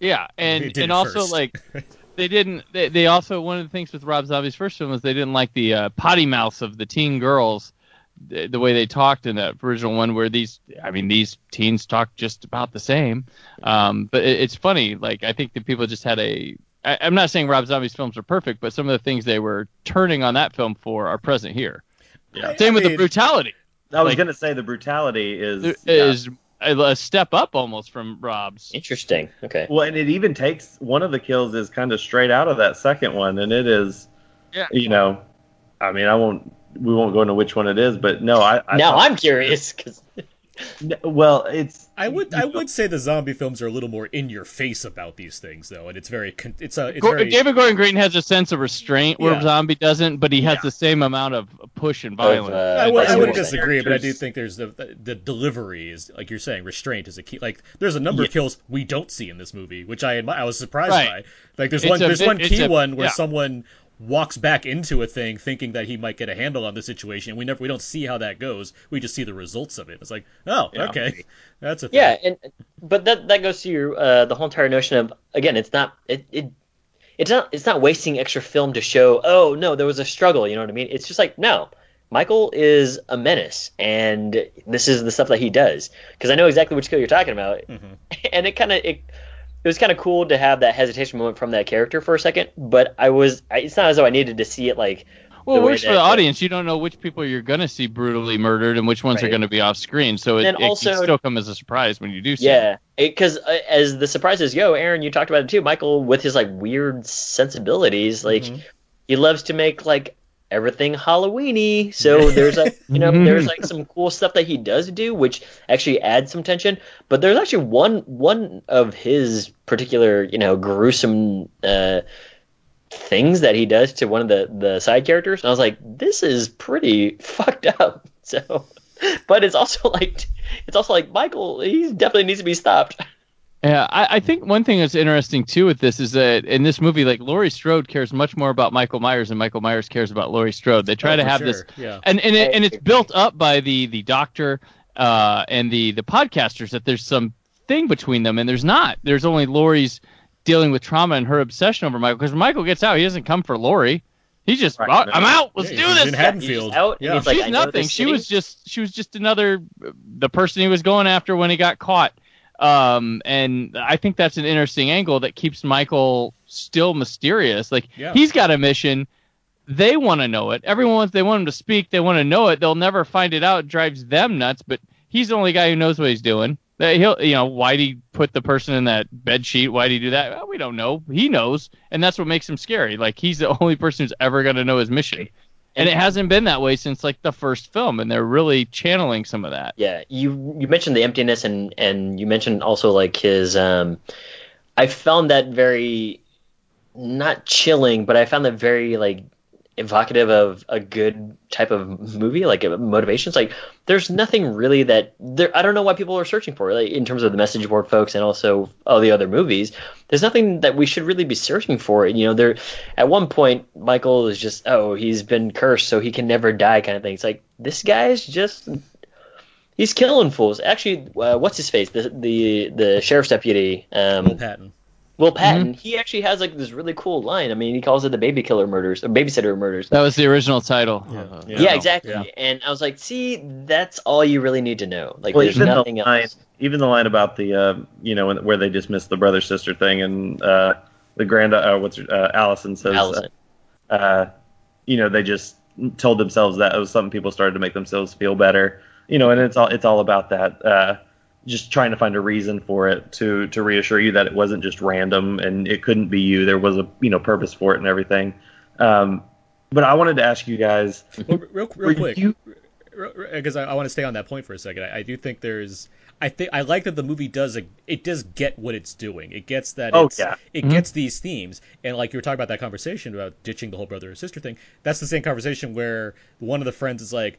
Why does this even matter? Like the guy only killed like five people. Worse things Yeah, have yeah. happened. That's such a. I mean, it. In context, it's like, well, that that's kind of shitty to say, but at the same time, it's like, yeah, the like, why is so? why, Yeah. why, why is this a big deal if it only affected so many people 40 years ago? And so I like the movie does ask that question and tries to get you in that mindset of like, yeah, Laurie's the one that's really go like you're saying, Brandon. Laurie's the one that's really all about this thing still, where everyone else has basically moved on. And so it's mm-hmm. there are. Yeah. I mean, I look forward to seeing this again because I want to like think about these Same. questions more when I see it a second time. Well, I kind of I kind of want to pick up on like some of the Easter egg stuff, but um, Oh, yeah, and well, also like just the, the general thoughts. But for sure. But Philip, you had a yeah, question. Mm-hmm. No, I was gonna say, what did you guys think of the? Um, because I was kind of hoping they. I mean, I get that. I like that they acknowledge it with the line and everything about you're the new Loomis, but I was really hoping they wouldn't do like a new Loomis type character. Like I felt. I thought it's- Lori would be the stand-in for that somewhat. Yeah. The person warning everybody in town knows all about Michael. You know, Well, I thought kinda- that she she might, kinda she kind does, of does, yeah. but then they throw that guy in there that's like, nope, he's and got a it does- doctor. You know, and and you know when that you know that turn does happen, the one you guys were talking about earlier, and you know I'll try not to allude to it too much, but I mean it is because he, you know, that's that feels like his main purpose, and it just felt it, like it was a contrivance, like too much of one, and I, I'm definitely with you guys on that. Like I, that was kind of the the twist I was like I didn't fully buy into. and- Agreed. Yeah, I I, feel like it, it's there to explain. Oh, I, I'm sorry, I can't. I guess I can't. yeah. There's a thing that It- it- happens. there's a thing that early in the movie uh, that I think it's there to help kind of explain that in case people are wondering how something happened. Yeah. Yeah. Sure. Yeah. What I actually liked about or the earlier part that happened, you know, the bus stuff was just it doesn't it wasn't explained. You know what I mean? Like it's not as though we need that explanation. It's it, it's weird for me to say because sometimes I really want it in a movie, but sometimes for other movies it works best because it's superfluous to the storyline. So when those when the father and son, which is a funny exchange sequence we'll dance, talk about that later because I want to off air because I want to talk specifically about Yeah, something yeah. involving that. But go on. But um, you know, i- it's not as though you needed to have a flashback or um, somebody needed to add some exposition and say, "Oh no," and then like this happened. It's it's not a predators type situation where you have like a whole exchange on a bus and then the action happens. It just happened. It's almost a callback to the original one where uh, there's just people walking around, um, and it, then it is uh, a callback as far as that yeah, no, goes. yeah. and then it just gets into what it needs to get into, which is uh, how gruesome Michael can be. Because I was not expect, I was kind of like thinking like it would be cool if they did something in that sequence, and they did do it. And I was like, see, this shows just how menacing this guy is. He doesn't care. So it seems like we should really stop transporting Michael Myers on Halloween or around it. It seems like it's, there's, Like, there's you know, probably better dates, like, better dates to choose. to Without Yeah. without spoilers, I think like you can explain that. Oh, with- I, I think you. I mean, yeah. the movie goes out of its way to make it clear why certain things are happening the way they are. At the Mhm. same time, there's a different yeah. way to write that as well. As far as like, Yeah. it, it, this is, that's just that's not even a gripe. That's just you know me joking around. But it's like probably the guy that's famous for doing something on Halloween shouldn't be moved around during Halloween. Seems like that's 101 Right. right there. Even if the previous sequels never happened, Yeah, exactly. still Just seems like a good like put that on the wall. Like don't move Michael Myers on October 30th. you guys you guys have tried the 30th, you've tried the 29th. Let's, let's just no. Yeah, Let's- but Michael's a December guy now. Let's leave him there. Let's let's you know. I want to talk about some of these performances. Um, Yes. we, we've talked about uh, Jamie Lee Curtis obviously already, and uh, a little bit of some of the others. Um, I wanted, I really just want to shout out Toby Huss, who I think is great as Judy Greer's husband Ray. Yeah. Um, Toby Huss is a great character actor. Lonnie, one of Lonnie Elam's buddies. Yeah, from back in the exactly. He uh, he gets some great like it, just his introduction alone, where he's like making a sandwich. It's just like there's so much fun happening here. I just want to like I want to see this family. Like I'm saying, I like these characters so much, which is impressive for films like this. is like I'm just into this family, and it's like this guy, he's such like a he's such like a fun movie dad. Where it's like, oh, this guy, I, I hope he doesn't die. Like that's my whole thought the whole time. Yeah. It's like he's such, he's so Yeah. like he's so affable. Um, but no, I like Toby. So, uh, what, are- what are the others? What were your thoughts on the other people in this film? I I like well, of course, Judy Greer. Um, Right. and she uh, Judy Greer gets some of the bigger cool moments in the film. Uh, I, I have to I, I want to point out like the the teens Mhm. that are here. That they don't have a whole lot of scenes, but I think they're well performed enough, and like they all seem to have some good humor written in there, which I'll credit McBride. That it's enough to make us care about them in each of their little segments Yeah, uh, that we yeah. have in the film. So you feel bad and you actually like these kids with how little we're given of them. Because I mean, this movie its focus is on Jamie Lee Curtis, her her daughter, you know, her her granddaughter obviously leads us to the teen stuff, but there and she's got friends, but there's not enough time for all of them. Yeah, it doesn't. Well, I like that it doesn't try to it doesn't feel like we mentioned Force Awakens. It doesn't feel like it's going beat for beat with us with the original movie. Exactly. It, it feels Right. like it's very much indebted to that movie, but it's not like you can Mhm. put these on top of each other and get the same beats going. And I Right. appreciate that. But yeah, you do get like a sense of here's a, a younger generation of Strode and her friends walking around town, but it's not going for the same idea. It's it's moving. Yeah, like her direction. her granddaughter actually goes to the Halloween parties and stuff, and it's her friend that's stuck baby. You know, Mhm. I was gonna say that I was glad that she would like she could have been very easily a retread of Jamie Lee Curtis in the first movie, and I like that she had some of those qualities. Like she was very sure of herself and kind of uh, you know a prude in some aspects, but she was still very you know popular and willing to you know be a part of the the crowd in some points and stuff. Right. And and it does have fun reversals of things Yeah. from the original film, which I like. That's fun. Yeah. But yeah, but I I want to put yeah the teen the little teen characters were well done for how little they had screen time wise. One I of agree. them, um, Chapstick Kid, gets involved in I think the most creative like setup for. Actually, I think they're all pretty creative. Actually, there's a good, They're all- yeah, there's a good, really there's a good variety of setups Yeah. for murder scenes, and I do think that. But I like the the place of motion sensors, and I thought that was very clever. I thought that was, That was really cool. great. Oh yeah, yeah, that was yeah. cool. And and the, you know it certainly adds to the heightened expectations uh, of what's going to happen. And when it does, I'm glad that it wasn't just like a one shot thing. It, it actually extends for a little Oh bit. yeah, So you build that tension, and then there's like an uh, like a heart race sequence. It's like, oh no!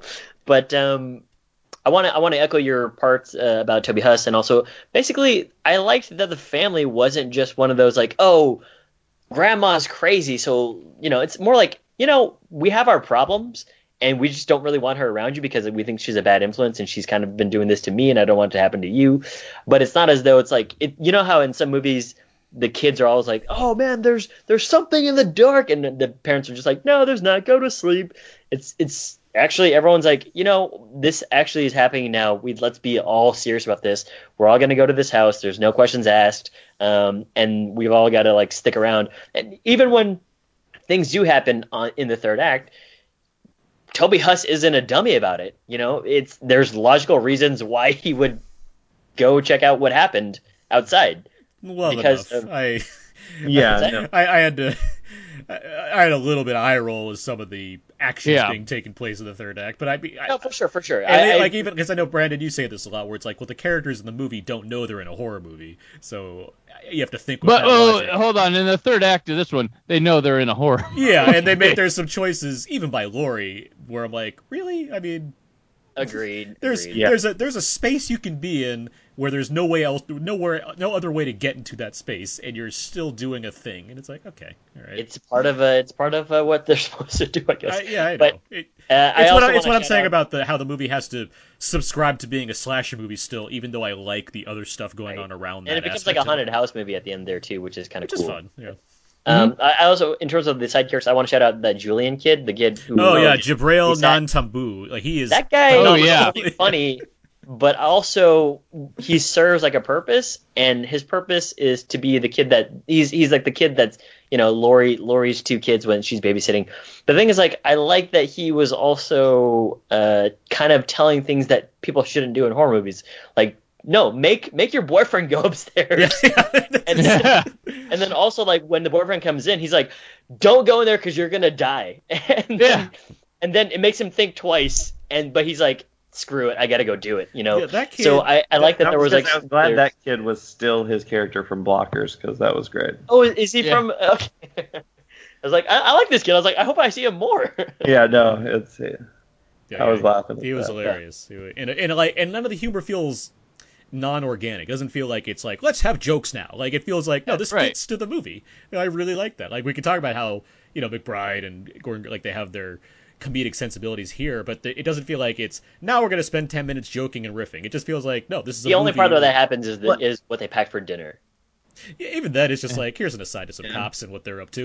like, Hey, that's a even throw. That's a like- callback to Halloween Five. A brave callback to Halloween Five. Those two cops. yeah, um, I did like Will Patton deliver one of the funny lines. Like when uh, at the scene of a, a crime, when Laurie's like, "I prayed he'd come back." The big trailer flying, and he comes back with like, "That was a bad prayer, Laurie," something like Yeah. that. Patton's Yeah, great like- here. Patton's so good that like he makes a character that supposedly was like the first responder, the original Halloween. It's like this is a character that's not in the mythology, and somehow he makes it seem like he's been here forever. Like that's I he's, know. he's really good. I, I forget who who said it that said like Will Patton just feels like he belongs. Was that you? That was me. Yeah, that was me. Brandon? I say he's Yeah, a, I- it's I like a certainly felt that glove. He he looks like he lives in middle. Uh, he looks like he lives in Illinois. You know, he's got that build, that fit, and he's seen some shit. You know, and he's also scared, which I appreciate that they that they acted upon. Yeah, Will Patton I think has always been a reliable character presence. Like he has like Why do you have a gun in space? That's He- his line from Armageddon. he has like a like a Sam Shepard quality to him. Like he just kind of like Yeah. he just kind of fits in there. you know, it's, He's like a he's a better version like the in Halloween 2 um Charles Cyphers is escorted out after like the first act Mhm. um and they replace him with that one cop and Will Patton feels like a, a more refined like better version of that guy Mhm. uh with with Right. him which he's he's uh, yeah he's added to an important part of the mythology um with his character uh Yeah. but like yeah and I think I think actually um he's a carryover from another script that uh wasn't um McBride and uh, David Gordon Green's, or they just were on the same page with the previous. Because uh, Dunstan and uh, Lucier. uh, no, it was um, it was the guys who did the collection, the collector and the collection. Okay. Okay. They they were originally doing um this 3D. film, yeah, and they were going to they were they're they had the idea to ignore stuff, and um, no, theirs wasn't 3D. They were just going to do a, a direct sequel to Halloween 2 or Halloween the first Halloween, and there was a, a sheriff character that was being added to the mythology from that night or whatever, Okay. and Yeah. it was going to be in there, but um, that was weird that both these scripts had that I element. got I got some questions for you guys here. What did you guys think of um, Brandon? I want I want to get to the pacing part. Did you guys feel as though the pacing was a little bit not as as a uh, what's the term I'm looking for as um, deliberate? Like, did you guys feel as though oh there could have been more tension built up? I hear what you're I saying. don't know. Uh, go. I don't know if it's like that that first time you're watching a movie and you're into it and things are like moving Mhm. faster and then you sit back and relax and go, oh, I, I guess it wasn't like that. I guess it was just me in the moment.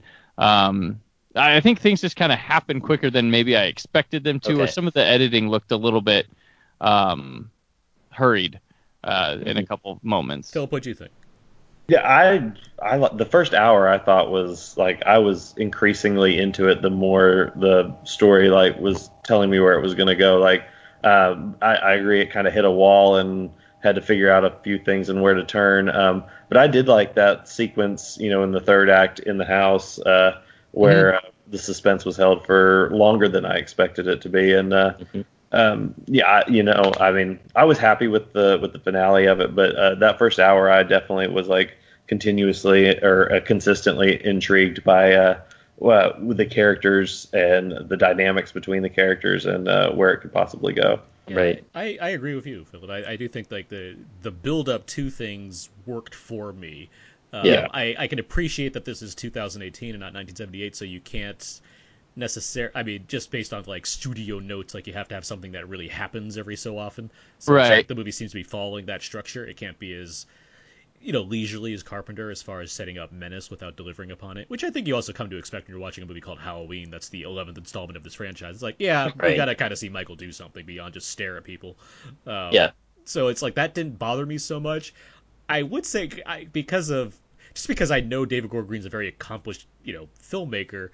I felt a, I felt like there's a little bit of a rush going on. I think is what Philip you're saying Interesting. kind of too towards the end as far Yeah. as Oh, hitting- for sure. The hitting ending, hitting yeah. some big beats and hitting some kind of crowd pleasing beats or whatnot, and even like some references I thought were there's some clever stuff there for sure. I mean, the- Abe, you mentioned there's some kind of reversals on what you kind of expect or whatnot. Yeah, Um, but there's also a lot of callbacks to everything that you've seen in like Yeah. a lot of the classic stuff, which is great. Yeah, but I, I think And Michael's still acting a fool. He's like, when did he get time to, you know, carry a body up? Yeah, he's he, he likes Yeah. doing his jokes. But I, I think I, if anything, it's not so much the cinematography; it's more some editing choices that got to me. It's like there's a lot of there were some scenes that reminded me of like bad action movies that are too like chopped to pieces. Where I'm like, I feel like I should be seeing some of this stuff clear. Yeah, yeah, yeah, yeah. And it's like it di- and it didn't. It was like we could take a couple steps back here as far as seeing people fall down certain stairs or ladders or things. And instead, it's like, oh, this just feels, feels like a jumbled mess. And I was like, okay, that's Okay. not not so expected from David Gordon Green, who I know Yeah. can be very. I mean, like what's the Snow Angels is incredibly tense for drama with uh, Sam Rockwell, and it, Right. it, it has remarkable restraint in how it tries to show something. It's like, where's that David Yeah. Gordon Green? like I, I feel like I got like the guy that's a super fan doing this movie as opposed to the Yeah. filmmaker that made you know s- some of his earlier work. Uh, to- Sure. No, it does feel there. that way. Yeah. which is not a bad thing necessarily. Like it's a satisfying movie. I don't deny that. It just Mhm. feels like maybe he got, just got really excited about making this movie compared to really focused on bringing the craft that he brings to, to certain films. I think that there is some craft here because that's my next question. Oh, I don't. Yeah, I don't deny is- that there is either. Yeah. I, I no, I generally like kind of loved the look of the movie and everything. Yeah. I was happy with Mhm. the title card sequence. Like, can we talk about the title card sequence? Yeah, Oh, absolutely. it's lovely. It's Yeah. wonderful. I Yeah. love that thing. Yeah. I love that it was is the same lettering too. Oh yeah, the, you know you know me Abe these days about fonts. Like I was all about the fonts of this movie because they used the exact same fonts. Like it was great. Yeah. And like the the reversal rotting pumpkin, which is you know shot real time and they just reversed it, which Yeah. is which is great. that was fun. When did Um, you notice the the? At first, I was waiting for that nose to come together. I was wondering about that. Yeah, Like, is that a callback to something? That's just how No, No, the, no, that's how the original pumpkin. that's how the pumpkin Oh, looked. Yeah, okay. it's just a it's Cool. a carve through the nose as opposed to uh, we chopped out a hole in it. Like, uh, yeah. well, it trying- looked like. See, I, I, I didn't notice that in the original, then I guess, but I just thought Well, it. after after like the 38th time you watch it, you, you pick up on that one. Yeah. Yeah, see, and, no, you know, only- and seeing it projected on a giant screen in front of you probably helps a little bit too. Yeah. Well, also they like close in on it, and then you notice that there's like a line there. But I do I, think felt you it's- were saying. I do think there's a visual like connection to huh knife because there's like a big slash Yes, right there. I yeah, think it, that's- I think it stands that's what I out. Yeah. and I had never picked up on that before, uh, so I was like, "Oh, that's that's that's cool." I, I'm I'll a say, sucker. like I like I don't think John, I don't think Carpenter is necessarily going for that imagery when he put that in there. Where I made think that th- where I think this film is like, oh, that's actually kind of cool. Let's emphasize that a bit more this time around. Like, Right, feel yeah. I feel Yeah, like yeah. it's there. And then the other question I had for you guys was cinematography wise, what do you guys think of the cinematography and maybe some of the other technical aspects of the movie? It looks like a great autumn movie, um, Mhm. where like Yeah. like Halloween famously shot in California, where it's and like Pasadena. very much trying to hide palm trees and like adding um adding like adding uh leaves Coloring like, coloring coloring the leaves. coloring the leaves yeah so Yeah. it's Yeah. like this movie's like we have a little bit more budget we can work with here let's uh let's let's let's go for autumn Yeah. let's really make this feel But- like an autumnal film and it does Yeah. Yeah. There's actually like one shot that I really really enjoy. It's um, after Michael. I mean, obviously they have Michael in peripheral, and and it's like the woman who's talking on the phone. She's kind of just like this really really minor nobody character. But after what happens, they follow him out the door, um, and then there's like this couple that's gonna go to a party, and I like that there's like a little hesitation from that character.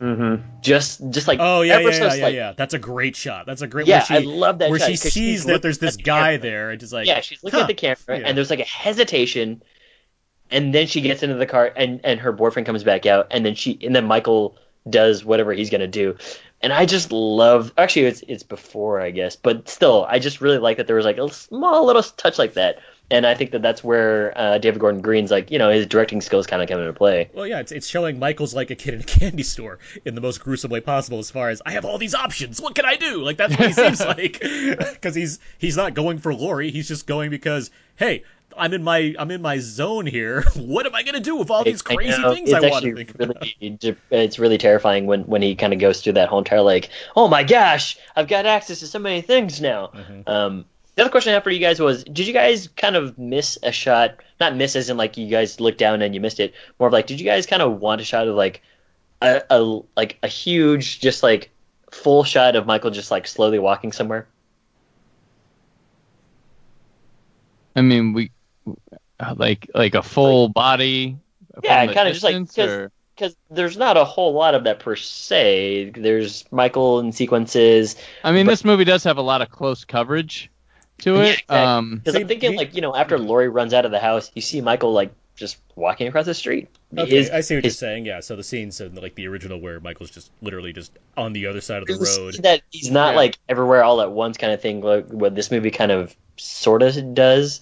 Um, it's more of like, no, this guy just, he's weird. Like, he, he doesn't run. He, he'll f- eventually find you, but he's there.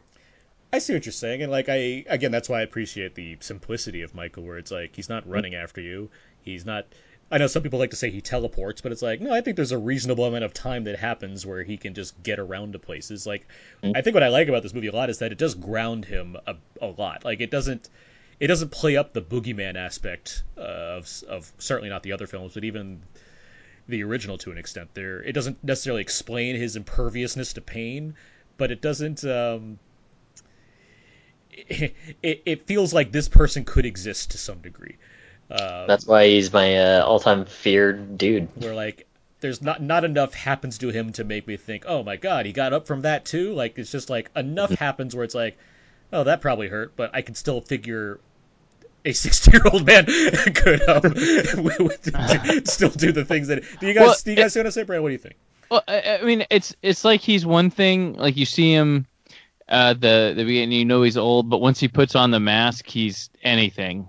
Yeah. Like Interesting. all That's a interesting. you know, it, it's what it feels like. Like he yeah.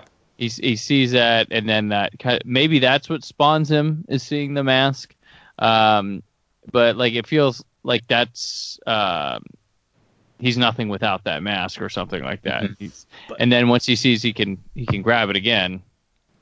I don't know. I do like that. but, Like it, it, like it shows like part of his eye, and you can see that there's a, like a scar there from when Laurie poked him. When Like, yeah, exactly. there- Yeah. th- there's even a hole in the mask actually too if you notice that like Yeah. it's, it's got it's got details like that where I'm like I really like how much they're adhering to what happened in that first movie and making that clear to the audience especially those that are you know huge fans of that first movie to kind of get Mm-hmm. what they're going for which is why uh, which is why you know Carpenter I can see Carpenter being like yeah all right this sounds good to me like I'll, Yeah. Yeah.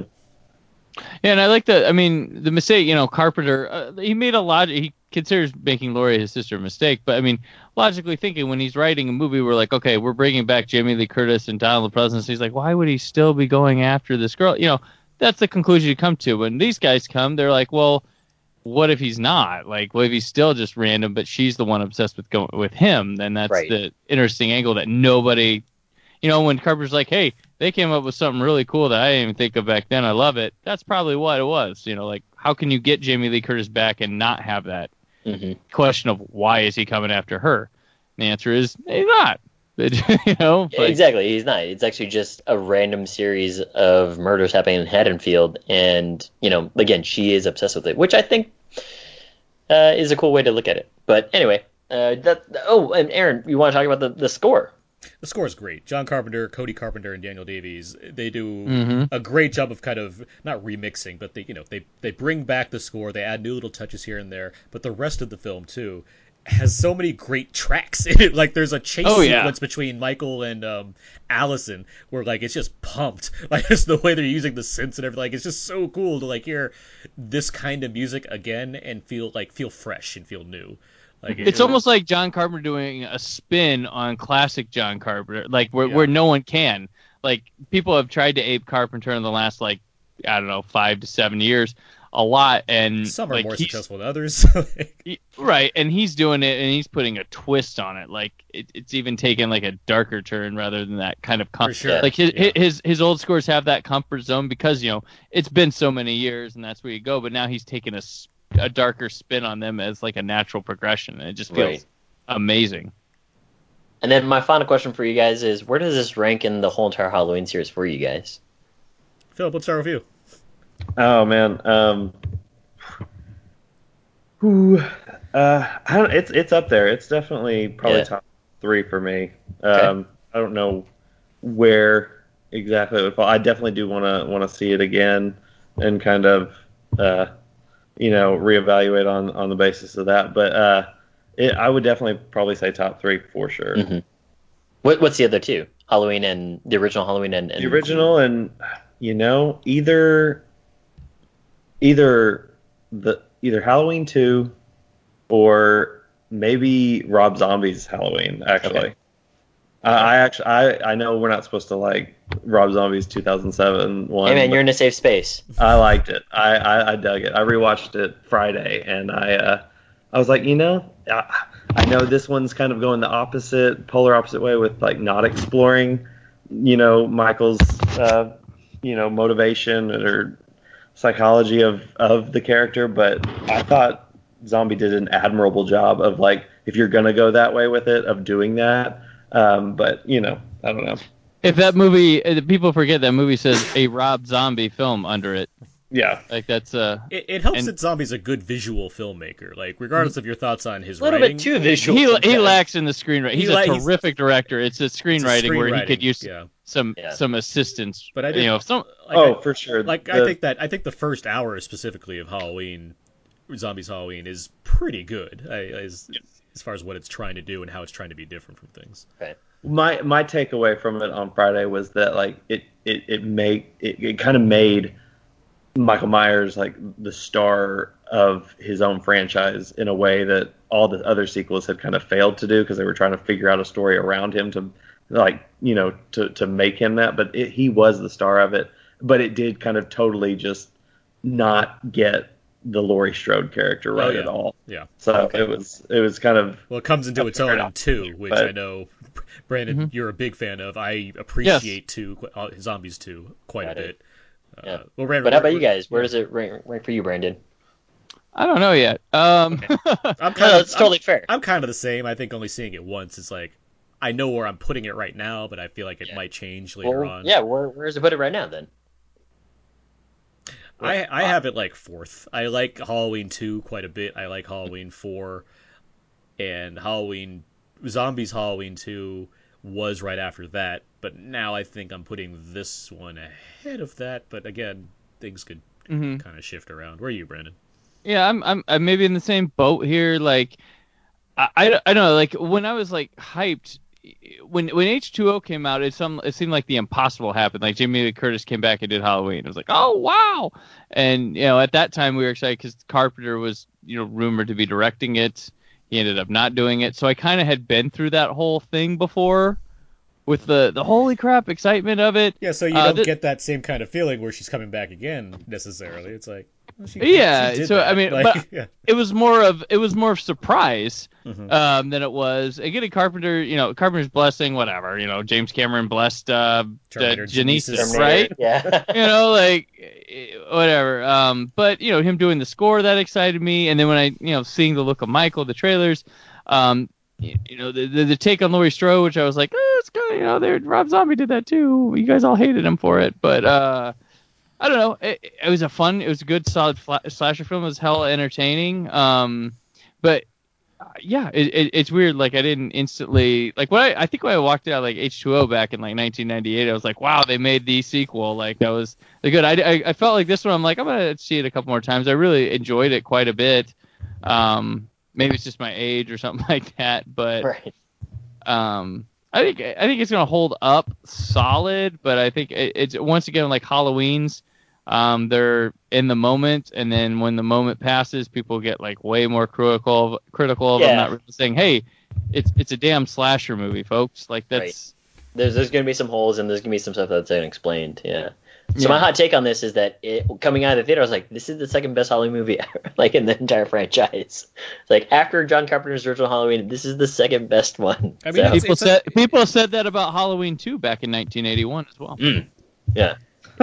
it was the second best Halloween. Yeah. I mean, I think Abe, that's a fair response, just because I do think Yeah. there's such a there's a level of craft here that I wouldn't necessarily say has been absent, but I think as far as a kind of pop culture consensus concerning these films, Right. yeah, I get I get where that comes from. I don't necessarily agree just because I'm more No, to- more totally, and- engrossed with and- this franchise than others, but I think I, I, Mhm. from your perspective, I can completely understand that and respect it at the same time. And and again, everything that we've said is true, which is, you know, I'm I'm kind of flying high right now. I, I'm gonna see it again. I'm gonna be like, why did I like this so much?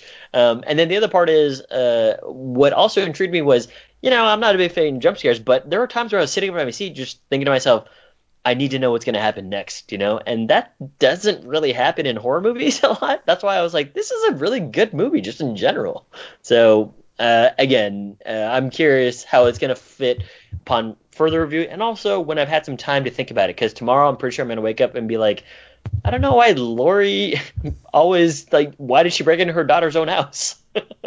She had to She was trying to prove a point to that her there's no daughter. security. she had to prove a point. Yeah, that was, that was a- Yeah, she was- So yeah, uh, but yeah, I'm I'm I'm kind of riding high. But anyway, let's uh, we can we can wrap. yeah, we'll, we'll wrap it up. I, I will say that Brandon, you, you mentioned like Dor- Jamie Lee Curtis being like, "Oh, that's cool that she came back." I- I remember I flipped out when they said Nick Castle, which is not even like a huge get. Yeah, but I was just, yeah. But I was just like, Nick Castle's And he's coming back to this Michael thing. Myers. That's crazy. Like that that got me going. I was like, I don't know. Which what- is funny. I, I got a funny story to tell. Uh, a friend of mine, he he, uh, he runs a show called the Shadow Nation, and he he contact he likes to contact me sometimes just to, you know, make sure some because people come to his show like with like bullshit stuff to uh, to press, and they were like, hey, uh, he goes, is it true like Tony Moran, who was Michael Myers for the unmasking in the original Halloween? Uh, when they pull the mask off, that's it. That's all. He, that's all he was.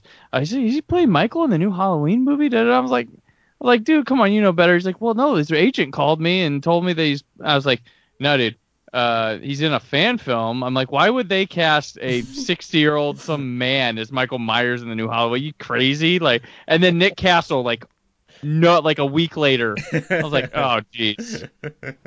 Whew. All right. Um, well, I think we all liked this movie. I think we probably all say see it in theaters, if I'm not mistaken, right? Yeah, I would. Oh yeah, that's dude, I, when I when I left, I left. I made a like I just like I had to stop like at a, at like gas station or something. I was like a convenience store, and I, I was just thinking, I'm like, man, I'm just so happy. Like even in these movies suck. Like Michael Myers is back on the big screen. There's movies like that, and like I know people are like, oh, why you mess with the continuity? I'm like, do you get mad when like you know, oh, there's a new Dracula. Oh, they're ruining the continuity from 31. You know, like why is it? Why, why don't Michael, Michael and Jason and them get to play with the same rules? They're essentially a more modern equivalent of those characters. Why do people get so upset? Like Right. any iteration of getting this monster, this movie monster, one of the best of all time, on the screen again is just a joy to have. And they went for it. They have a a lot of talent behind this one, competency. They they know what fans want. They try to get back to what people are looking for. That's just that's reason excitement enough. I, I like the. I, I thought when you said I had to go to the gas station, like what to rip out some guy's teeth and throw them on the ground. No, I, I thought you were gonna Hell be like, yeah, I was like dude. shaking my behind my back all the time. Yes, and I, I will say there's a trend here, and I'm hoping the 50th anniversary of Halloween hits it.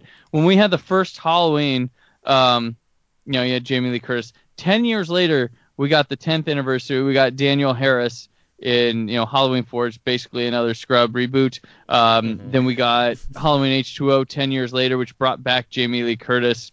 Uh, doing a, a sequel of Michael Myers, whatever. Uh, and then the next 10 years later, it was nine, but really the, you know, 10 we got Rob Zombie's Halloween, which brought back Danielle Harris uh, to refresh with a different name for herself. She wasn't the same Right. character, just like Laurie Strode had a different name in the other one. Now we're 10 years later. We're ignoring everything, giving the true sequel to Halloween with Jamie Lee Curtis. So the 50th anniversary, can we bring Danielle Harris back and make the true Halloween 5 that ignores all that stuff and give us the real follow up with Jamie to that ending we all wanted after Halloween 4? As That's- long as that's it's, my- if, if it still has the man in the black hat involved, like I'll be all about that for the for that one. Yeah, We what- can't- yeah, well, he was he was in he was in this Halloween. Remember, he had the black hat, the whatever mayor, sheriff, whatever the guy was. That I, no, So yeah, I know you you guys saying? saying. not remember that guy? Yeah, yeah. Yeah, you- but yeah, okay. Uh, Omar you, Dorsey. you write the Yeah. clever part for the Man in Black, Aaron. That that keeps Jamie as like a psychotic killer. Yeah, well, we'll do that, and then we'll make that sequel for Halloween s- s- H60 and have um, Josh Hartnett finally make his return to the franchise. there you go. Oh, that's true. Yeah, Yeah. yeah, yeah. John. back, Yeah, John's back. yeah. John. That's what we call it. Halloween. John's back. John. John's back. Yeah. Yeah.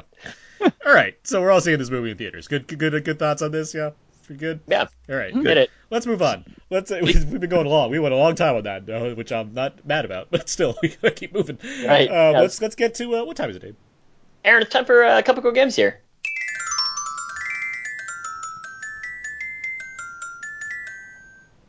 Little known fact, uh, they contacted Aaron to do the uh, score with John Carpenter, but Aaron was busy. Yeah, that's that's the exact reason. I remember I've got- you were bummed about that. Yeah, I was like, I'm busy, He John. tweeted it out and everything, yeah. Yeah, I was like, yeah, sorry, Johnny boy. uh, two quick games here. Uh, one of them is called Finally, and this is uh, where I'm going to name a movie, and you can buzz in with your name and tell me who the final girl is that that uh, uh, survives. Uh, pretty uh, simple, straightforward, right? Yeah, so we're gonna Yeah, I'm gonna do terrible at this. we're gonna shout out our name if we think we know who the final girl of a movie is. Yeah, and if you if you know the the last name, go ahead and say it. Uh, first one here, Scream. Brandon, Brandon, Sidney. Sidney Prescott. Prescott, is Prescott. Yeah. Yeah, But wouldn't Gale Weathers count too? Is she she does, points? but no, it's Sidney's story. All right. she's the one. She's the the reason, the impetus behind everything. Um, next one here, A Nightmare on Elm Street. Brandon, Nancy Thompson, Nancy Thompson is correct. Next one here, Hellraiser. Brandon, Kirsty, That is correct. Cotton, Kirsty Cotton. And hitting it.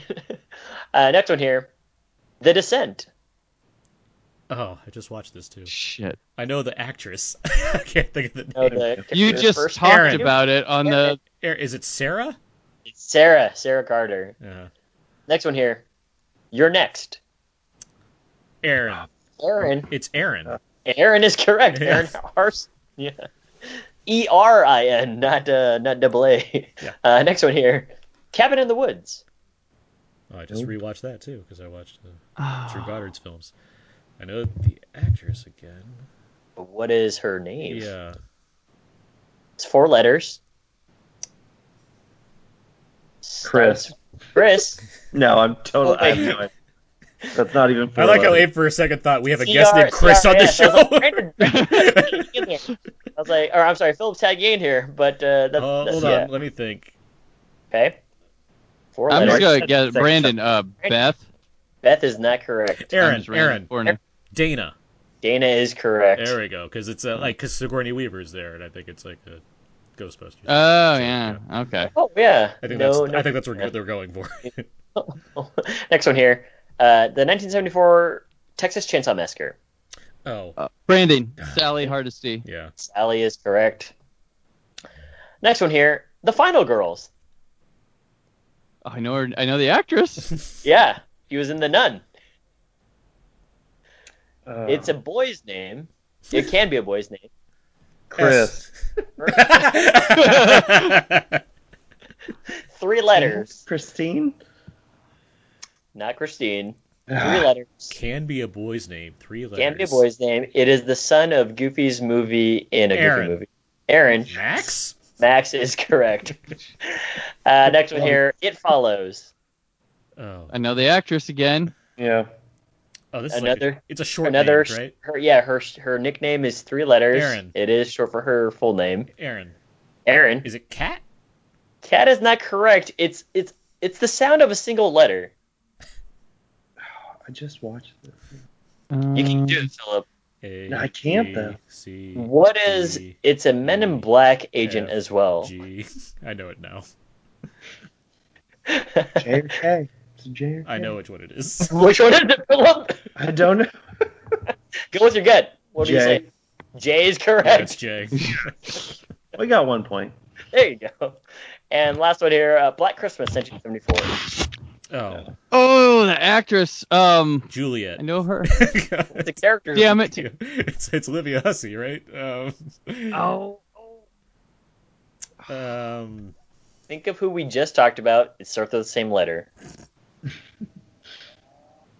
Fuck, fuck, fuck, fuck, Aaron. fuck. It's on the tip of my tongue. uh, Jill. Jill is not correct, but you're kind of close. Ah, okay. Brandon, you feel like it feels Stop like. It's on my. If you don't answer it in five seconds, I'm gonna have to take the point for myself here. If you don't answer it in ten seconds, Margot Kidder's gonna make fun of you. five, four, three. I just Brandon Olivia Hussey to have some sort of credit. There you go. There you go. It's Jess. Oh, it's Jess. Why didn't you give us a new girl tease? Damn it. I should have given you Sigourney Weaver then. Uh, uh, the next game, the next game is uh, Halloween on a scale of, where I'm gonna go through all 11, and if you could tell me the Metacritic score, that'd be great. Metacritic Um, score. Closest person to the Metacritic score, not Prices Right rules, you can go over, but closest to will get the point. Um, and we'll go in uh, order, but at the same time, uh, in terms of the person answering, we'll do um, a snip, uh, snake style. So, Aaron, go ahead with 1978's Halloween Metacritic score. Metacritic score. Um, these are trickier. I'll st- I'll say 88. 88, Brandon, 91. 91, and Philip, Um, we'll go 93. 93. It is 80. Aaron, you get that point. All right. Ooh. Next one to Halloween 2. Uh, Philip, Um, we'll go 65. 65. And uh, Brandon? 43. 43. And Aaron? I'll just jump in the middle and say 51.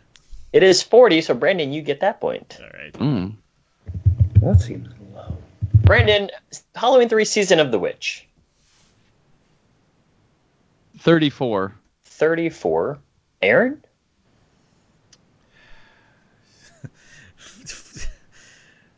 42. 42. And uh, Philip? I was I was gonna say 42. I swear. Uh, so I'll 43. 43. I'm glad you went with 43 because it is 50. Yeah. So you get that one, Philip. The series bounced back after Halloween 2. Uh, next one here Halloween 4 Return of Michael Myers. Aaron? God. yeah, because these are. They're a lot lower than they deserve. And not not saying that they should be be 'cause like you- all in like the 80s, Yeah, but 'cause it's like, wow, that's really low. You have to grade these on a curve when it comes to understanding the the critic reception. I'll say 40. Yeah. 40. Uh, Brandon? 45. 5. And Philip? Yeah, I'm just gonna go 50 right down the middle on four. 50. It is 34. So Aaron, you're the closest pretty to get close. that. Okay. Next one here Halloween 5 Revenge of Michael Myers. Philip? Go low on. I'm gonna go 27. 27. And Brandon? What- I was gonna say 28 to begin with, so I'll stick with it. Take that, Philip. Yeah. You want to do number 28? 28, 28. 28. Okay. And Aaron? 25. 25. It is exactly 28. Brandon. Oh, shit. That's like eight points, right? It's actually just one, but. Oh. Uh, next one here Halloween 6 The Curse of Michael Myers. Brandon, what is your pick? 14. 18. And Aaron? 18. 18. And Philip? What'd they say? 14 and 18? 14 and 18. Hmm. I'll go 19 then. 19. You should have gone lower because it is 10. Brandon, you get that one. Oh dang. My second choice was like 11, so I was, Uh, next one here Halloween 2 H2O. Who started first? Did Brandon, did you start first the last one? Yeah, yeah. So Halloween 2 H2O, Aaron. Uh, 55. 55. Uh, Brandon? 62. 62. And Philip. Yeah. Uh, I'm gonna I'm gonna go bold. I'll go 70. I'll do 70. Okay, that is a bold choice. It is 52. So Aaron, you get that one. it. All right. Yeah, next one here Halloween Resurrection, Philip. Three. uh, Just 'cause Brandon, I just 33. 33. 33. And Aaron. Did you say 33? hmm He said he said 33. Oh, you just want to get the points because we'll Philip so has low. three. I see your I'm gonna strategy, Brandon. I, I laugh at it. I'm going to say 9. Nine. And Aaron, you are the closest. It is 19. Okay. Uh, let's go. Uh, Halloween Rob Zombie's 2007 one. Brandon, what do you think it is? 40. 40. And uh, Aaron, Mm. I still think it's pretty low. I'll say I'll say 32. 32. And Philip, yeah. See, I'm more optimistic. I'm gonna I'm gonna do 50 again. 50. Oh, Philip, you were closest. It's 47. Oh, nice. Okay. Yeah. Uh, next one here. Uh, Halloween 2 2009. Who started first on that one? Did Aaron? Aaron start? did. Okay. So uh, it moves over to uh, uh, Philip. What is your guess for Halloween 2 2009? Mm, see, I feel like uh, I'm actually gonna go low. I'm gonna go 25. 25. Brandon? 30. 30. And Aaron? You said 25. Hmm. Damn, it's going to be right between one of these two, probably. 27. 27. It is 35. Hmm. So, Brandon, you get that one. there. Oh. Damn you. And unfortunately, the last one here is a tiebreaker because uh, Brandon and Aaron are tied. Philip, unfortunately, came in third. But uh, for Aaron and Brandon, Halloween 2018. Brandon, what do you think the Metacritic score is? 82. 82. And Aaron, 70.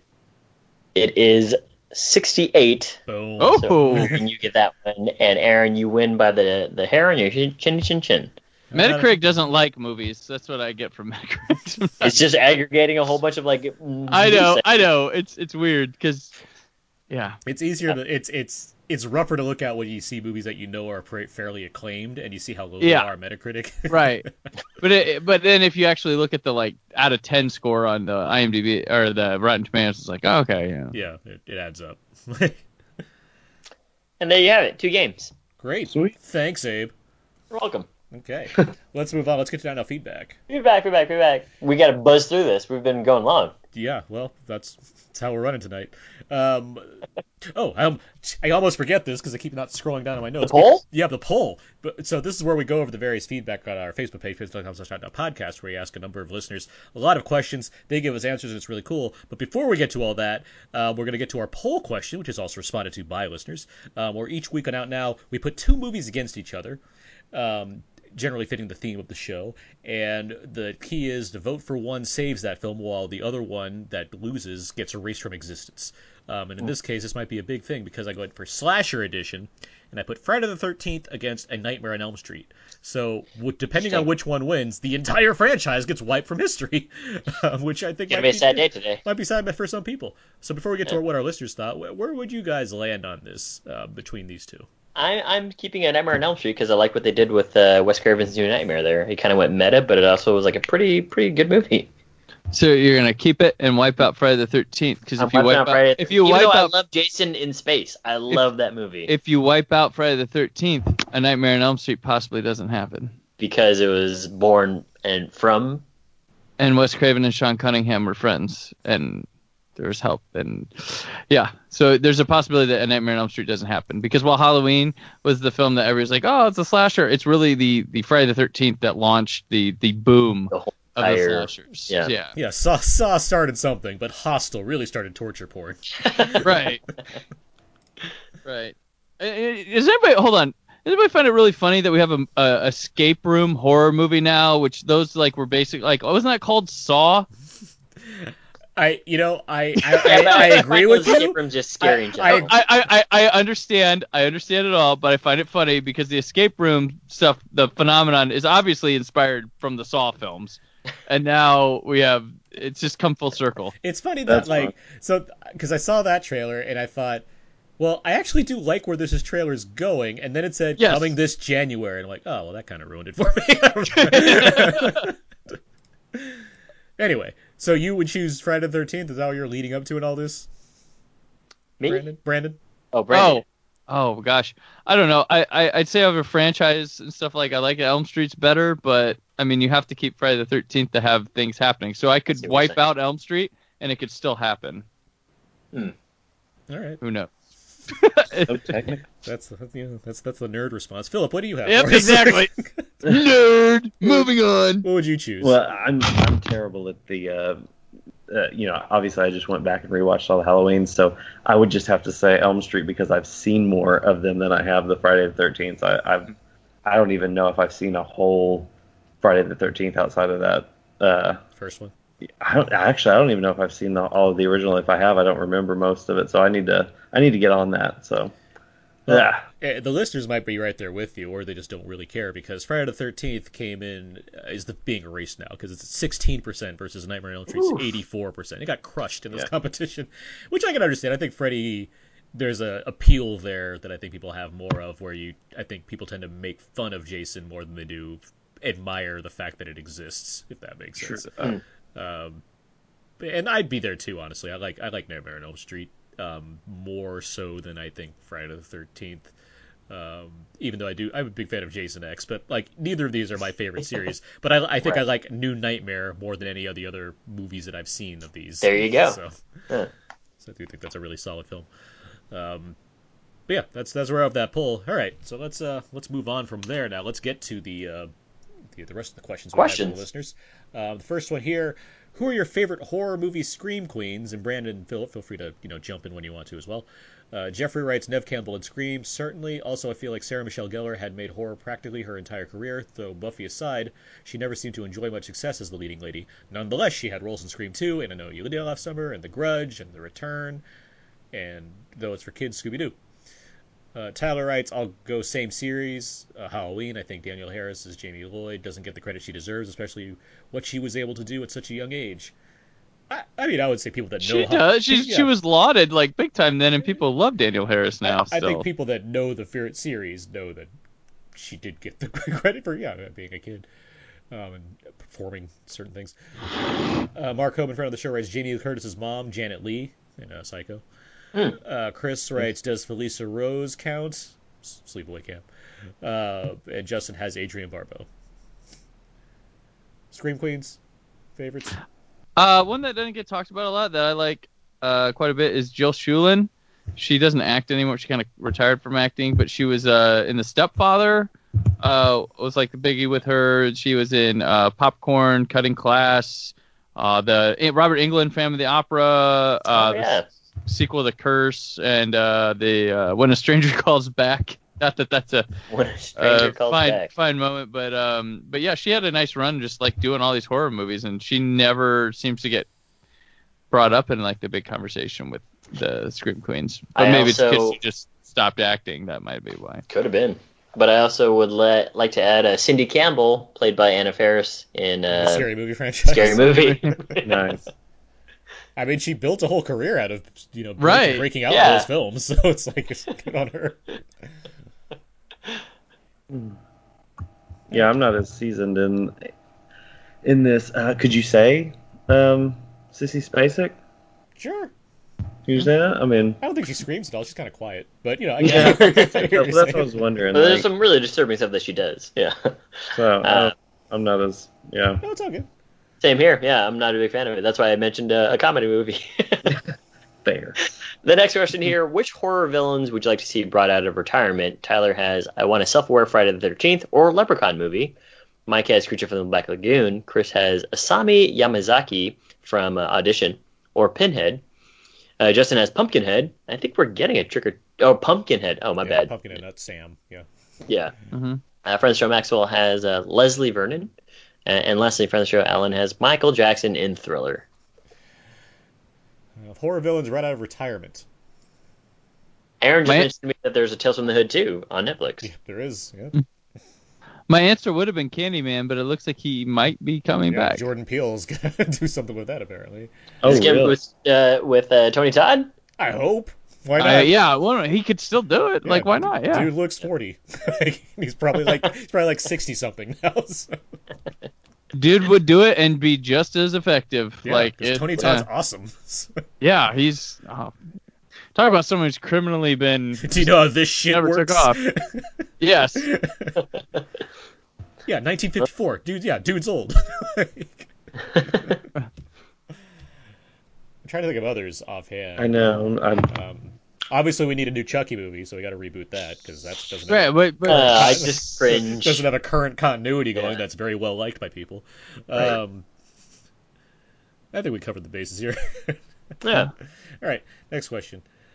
Uh, what are your favorite horror movie showdowns? Eric writes Heather Langenkamp and Freddy, Sigourney Weaver and a bunch of aliens, and Linda Hamilton against some Terminators. Mike has Sarah versus Cave Creatures and The Descent 2. Tucker and Dale versus Evil. Freddy versus Jason. Everyone versus Everything in Cabin in the Woods. Rick versus Lori. Walking Dead jokes. Uh, the couples versus the family in the House of a Thousand Corpses. Alien versus Predator. Chris writes Ripley versus the Alien Queen, or Queen Alien as Abe calls it. Uh, Justin writes The Shining.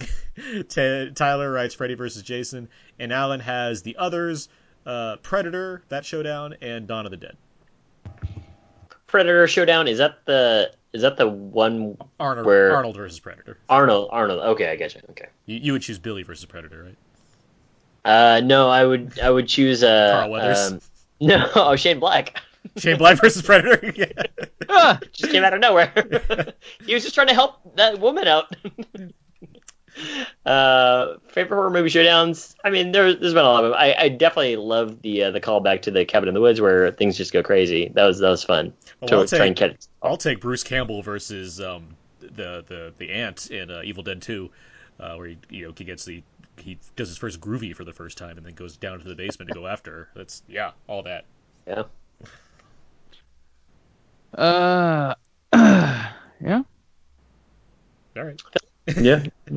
Yep. I don't All right. know. Uh, I don't know. Since we're on the topic of horror, you know, uh, you know, in, in Mad Max Fury Road, when Mad Max goes Uh, please listen to our Lethal Ladies of Horror episode. Yeah, to, to you'll, understand you'll understand jokes. that one. Yeah. That's a little uh, callback there. Uh, well, the next question then is, what are some of your favorite moments from the Halloween movie series? Friend of the show, Alan has Michael behind the sheets in the backyard of Laurie's house. He's there and he's gone in an instant.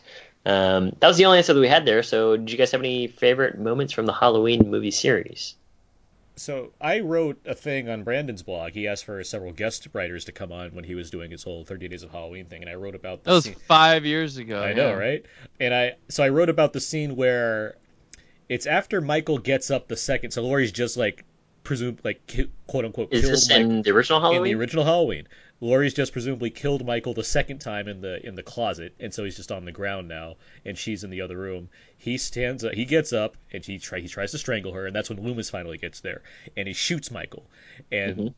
and then so and then like Loomis gets to Laurie, and then he goes he, well, he goes to the other room to see where Michael is, and he's just standing there. He's just standing there looking at Loomis, and it's like that's such a creepy moment for me. It's one that always stuck Oh out yeah. where he, like after the whole movie is just him staring at people and it's like that's like the culmination of like this guy's just not going down he's just gonna take it and keep coming after you and so this Yeah. like silhouetted image of michael just standing there waiting to kind of restart himself just is just terrifying to me so that's that's my Hmm. favorite mike halloween movie Wow. moment Yeah. And right before that, I mean, you have like the biggest. I mean, it's probably many people's favorite moment is Michael when he when he gets up and he turns his head and he cues the music. uh-huh Um, but like that's what's cool about that. Like it's one of the best shots in cinema history. But like he's he's out of focus in the background with that white ma- mask, but he's just as expressionless out of focus Yeah. like as he is in focus. And the, what I like about the cool thing about the mask in the first one is it's so it's so blank that you're projecting things onto it that aren't there with Michael Mhm. and how Right. he is and like how he's thinking. It's not there, and I think this new mask allows that as well. Like Zombie's mask, like they look kind of angry. Um, the- Yeah. the, the mask in four is too blank. There's weird neck thing going on at the mask in five. The mask in six is okay, and then the mask in H2O changes around too much and shows too, too much yeah. too much eyes. But h2o's like let's have cg too yeah, let's have CG too. But H2O wants to show you his eyes and gives him like a Yeah. lot of personality. H2O but that's weird. part of what it part of what it is. Uh, but and, and, yeah, res- and a- resurrection whatever I didn't. I didn't watch that one. Dude, that that was Michael in his like '80s, you know, makeup Yeah. rock star phase. Well, I'll add- I'll add to this smith one. face yeah, because while uh, we all love and praise the original Halloween, what I really like, one of my favorite movie moments in the Halloween series movies is from H2O, is when you find out what happens to Jiggle, Joseph Gordon-Levitt. oh yeah Dude, that's Oh, yeah. exactly the one I was gonna say. That thing just made me laugh. I was like, damn, he got a skate to the face. Oh yeah, It's a good That's exactly the one I was gonna say. I do have to say one of the. Boom, thanks, Philip. No, I was well because I was watching like I watched um what six and how that was you know Paul Rudd. more like dour and uh kind of just you know sol I don't know it was just darker and then it was right before Scream came out and so I was like oh how's H2O going to be because it came out you know right after Scream and that opening it was just like yes this is exactly what I thought it would be and it was just great. It was It's so not- good it borrowed the music. Yeah. Yeah, the Sandman music and uh, everything. It was it was just great that it just played into what I expected given the time frame and yeah no that's it's definitely not the best moment but that's not the best moment, but I, I, I was like, oh, I like this. There's Yeah. two there's two moments I want to point out also involving both Loomises because I I think they both get great graveyard moments when they come to town and they're like asking to find Judith Myers' grave. And Mhm. I like the in '78 I like the um, like the gravekeeper. He's like telling this very horrific story that's building and building, and then Loomis cuts him off. Like, What's that over there? And he's like, "What's that over there?" And he like cuts him off right before he gets to like the gory details of what happened.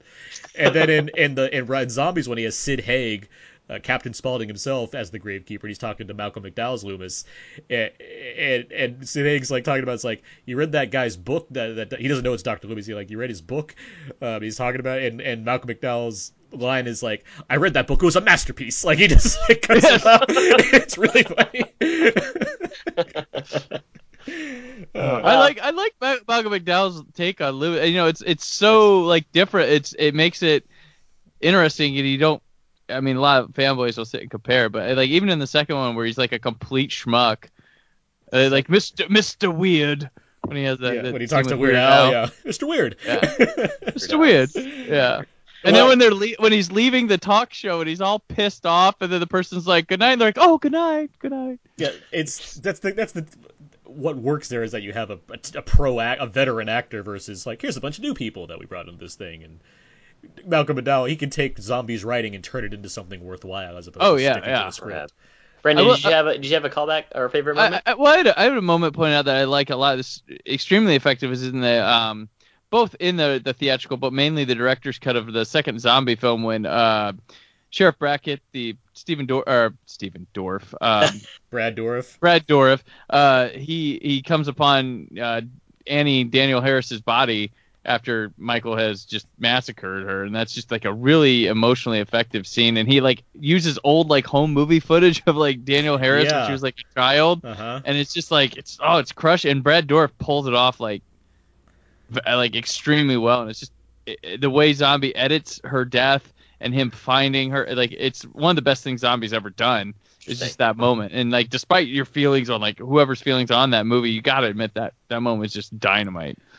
If we want to talk about two more, I Okay. I know some people think of this as silly. I love the shot of Michael lifting a car because like they got Oh, yeah. they got what it seems like they got either like a bigger actor or like a, a smaller version of a car to make Michael just seem like this giant, and it's a really cool like evocative shot. Like it just like what I like about two is how much it feels like Zombie doing everything his own way. There's no Right. compromises being taken. It's all him being, I'm going to make a surreal, crazy movie that just happens to be called Halloween 2. And I think there's shots like that that really emphasize the fact that he made his own movie out of this thing. I think he does in, Got it. in, in Zombie's Halloween. He does kind of chicken out from what I think he really wants to go for towards the end. Uh-huh. But I, like the director's cut maybe leaves it a little bit more there. Uh, I, in I terms think, it, of I think it comes down to, I think it's budget. I think that's what kind of hurt Right. him being able to do certain things. But Yeah. Well, let's finish this up here. Okay. Favorite Jamie Lee Curtis movie. Uh, Alfredo writes True Lies. Alan has Freaky Friday. Pone has True Lies. Cynthia has Halloween. Jordan has Virus. Tyler has Terror Train is fun. Justin has True Lies and Trading Places. Jeffrey True Lies, hands down. Jay Who has a trolled called- with virus? there's two, tr- there's two try. Go, keep going. Yeah. Chris has True Lies. Mike has Virus, and lastly, uh, Alan has True Lies. A lot of True Lies love. Virus love. Uh, Trading Places. Jay, one. Jay threw out a Fish Called Wanda, and that's my pick. Fish called Wanda. Yeah. I mean, Yeah. Besides Halloween, I mean that's one of my favorite movies in general. I, Fish Called Wanda is a terrific movie. so yeah, that's. And I mean, Jamie Lee Curtis is really good In Freaky ev- Friday every- as well. everybody's great. I mean, Jamie Lee Curtis is good in general, but I mean, in, in, just speaking of Fish Called Wanda, like everybody's good in that movie. Kevin Kline won an Oscar for that movie, so it's like, yeah, that's, Mhm. that's a great movie. Uh, how about you guys? Anything that we haven't named? I always like to throw out Blue Steel. That's uh, Blue one I Steel? like. That's uh, streaming on Prime now. The Kathryn Bigelow, Directed by Kathryn Oh, Bigelow. Yeah, exactly. Yeah. very violent. hmm Clancy Brown, not in Clancy a creepy Brown. role in the '80s. Just Yeah, a he's just- normal dude. yeah, he's just playing like New York cop, and it's like, oh, this is different. Right. Yeah, I'll go with you know Christmas with the Cranks. Christmas. there you go. Holiday movie with Tim Allen. Those Tim Allen holiday movies, they Yeah. get me. Does this look like a little weight to you? That's uh, my Tim Allen from Santa Clause. oh, that's not Buzz Lightyear. He doesn't say that. No. Yeah. Clydesdale. Any uh, any Drowning Mona fans? Oh gosh. It's got uh, Will. It's got William Fichtner. hmm First He's pretty. script- He's pretty funny in that movie. I, I will admit. Yeah. I, Yeah. Like It has its moments. No, it's not. No, it's yeah. It belonged in that four dollar bin in the WalMarts, but yeah.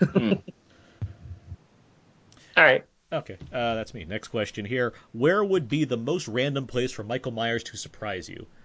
Chris writes, in a pygmy goat petting zoo. Very strange. that made me laugh. Talk, talk about making Michael Myers look bigger. Michael Lee, friend of the show, has added In-N-Out drive-through. That just means he killed everybody in this in the restaurant.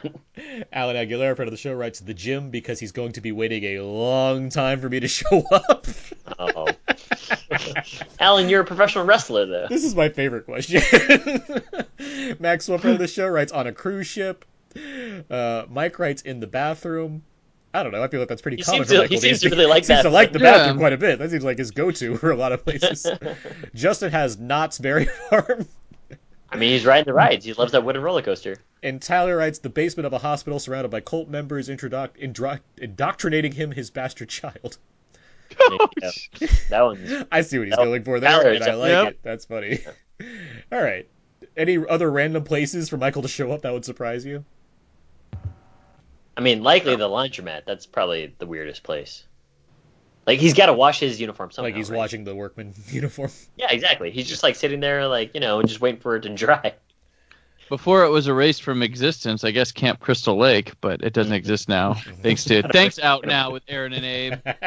Not sure what you're talking about. No, so. I'll, I'll say, what's the toy company in Child's Play that makes them? Hasbro. Oh, um, Hasbro. Not- yeah, Good yeah. guy toys or Good guy, yeah, good guy. Good toys. guy, Yeah, yeah. let's say at a good guys board meeting. Huh. he just shows up. He's just like he sits down, he's there already. Everybody else shows up. It's like, oh, it's Michael from accounting. He goes all Matt Damon dogma style on him. exactly, it's just that. Takes off the mask. Freddy's get, Fre- Freddy gives a lecture while he's killing people. Yes. All right. All right. Uh, now we get to some questions that we had, or that we got from everybody else that we can answer. Alan asks, "Would Michael Myers still be scary if he broke out on Memorial Day?" Uh, not really. It'd be like, why is this guy wearing this like jumpsuit in the middle of May, and the end of May? I, I mean, say. the presence of a person like this would be scary to some degree, but I mean, yeah, not, I. I'd I mean, more- do you go to the auto shop and ask them why they're wearing their mechanic outfit in the middle of May? Like, come on. that's a great question. Now, now I sound like a fool. I'd be more surprised than scared, I suppose. Be like, "Oh, what are you doing here, you guy?" you guy. uh, well, you know, what about you, Philip? Are you uh spooked out if he's uh m- if it's not called Halloween, it's called Memorial Day? Yeah, I think I'm spooked out regardless, but uh, maybe not Memorial Day. Well, you know what? I'd be more sp- spooked out by him on Memorial Day than I would if he showed up in the middle of an Easter egg hunt. So yeah, Now, now you're talking though. Easter egg, Michael Myers. You yeah. gotta kill all those the dudes in the rabbit suits. uh, next question, Maxwell, friend of the show, asks: Should they make a movie about Michael Myers in space? The I mean- answer is obviously yes. I mean, the joke answer is yes. I mean, like he's like the John Carpenter once said he would he would do that if he directed another one. Well, well, I'll wait to see it. I'm for it. Yeah. I mean, I would. I mean, if I if I gave an honest answer, it'd be like, well, th- again, I like the simplicity of Halloween movies. So it's Right, like, right. Well, how why would I want him to see him in space? Um, but I mean, the concept of seeing Michael Myers in space, sure, you know, why What's not? that Mars one Carpenter did? Hmm? What was the Mars one that Carpenter did? Ghosts Like, of Ghost Mars? of Mars. Yeah. yeah, is that any good? It's a movie. No. It's a movie. Okay. It's got Jason Never- Statham with hair. You know, that's always a What? sentence. Yeah, it's got I'm Jason. googling this poster now. Yeah, it's uh, what's it? It's uh, Ice Cube, Natasha Henstridge, Jason Statham, Pam Grier. Damn, Grier. I remember. It's a lot of I- staples. Jason Statham with hair. yeah, that's what I said. Oh, yeah, okay, Yeah. sorry. All right, next question. What uh, cro- Mike asks, what crossover franchise should what crossover franchise should Halloween do? So what what franchise should Halloween like jump to in the same ways like Freddy vs. Jason or whatnot? You know what they should do? They should uh, jump with Scream. So like all those kids are running around like all the teenagers, and then like the original guy just like, or not the original guy, but some guy who just doesn't move like they do, and just like, oh no, it's it's Michael Myers, and uh, it just becomes meta. Why is Kermit there? I don't know. That's that's just the voice I've been doing way lately. um, I don't know other Carpenter films like The Lost in Space? I'm not Lost in Space. Lost in Space, Ghosts of Mars. Is that what you're trying to do? No, no, I was thinking of uh, I was thinking of uh, uh, what's a Kurt Russell movie where he's in New York? Escape from New York. Escape from New York. I don't know. why I thought about Lost in Space. I was thinking of Space Jail. oh yeah, Space Jail, of course. See that? Uh, yeah, okay. That's a whole tangent I don't need to get into. How did he escape from this space station? He doesn't know how to pilot. He was doing very well last night. I think I think it would work well in other John Carpenter movies, like if you just put him in like Prince of Darkness, or even or even Escape, like just having like a, a crazy madman wandering the island of New York. Mm-hmm. Like he. I mean, if you really right want in. to do a fun one, it's got to be Home Alone, though. No, Michael versus Kevin McAllister. Yeah, exactly. It's just That's- like you know all this, all the hijinks and, and antics, and uh, at the end there, you don't know who's gonna win. Yeah, if there's one What thing I about, want to see in the box for Michael versus Uh, Kevin, They're- they're it's- just it's- standing back it's- to back. It's They're like- hijinks. And 12, 12 year old Macaulay Culkin standing back to back with with 26 year old Michael Myers. Both their arms crossed and they're looking at Yeah, camera. Kevin Yeah. Durant sweater. I've got a natural fit. American Pie. There you go. Yeah. There you go. That would be fantastic. Uh, and the last question here, Joe asks: Are there any other movie franchises that establish themselves and then went in a totally different direction? Think Halloween Three: Season of the Witch. Um, Wait, I- salvage themselves? no, like then- like went like just like started off one way and then went like let's do something completely different, but in the same franchise, like Halloween. Like 3. it, it's got the same name, but it doesn't have anything. Like I think in it. Devil, I think Devil's Rejects. I mean, is a pretty. It's not the same Oh, as yeah, House yeah. Thousand Corpses. It's a very. It's it, it has the same characters, but it's not at all stylistically the same. Like House of a Thousand Corpses is way is way different than Devil's Rejects is. right. Um, Chronicles of Riddick. Um, that's a pretty big departure from Pitch Black. Hmm Mission Impossible Two. He's still he's still impossible mission forcing. What?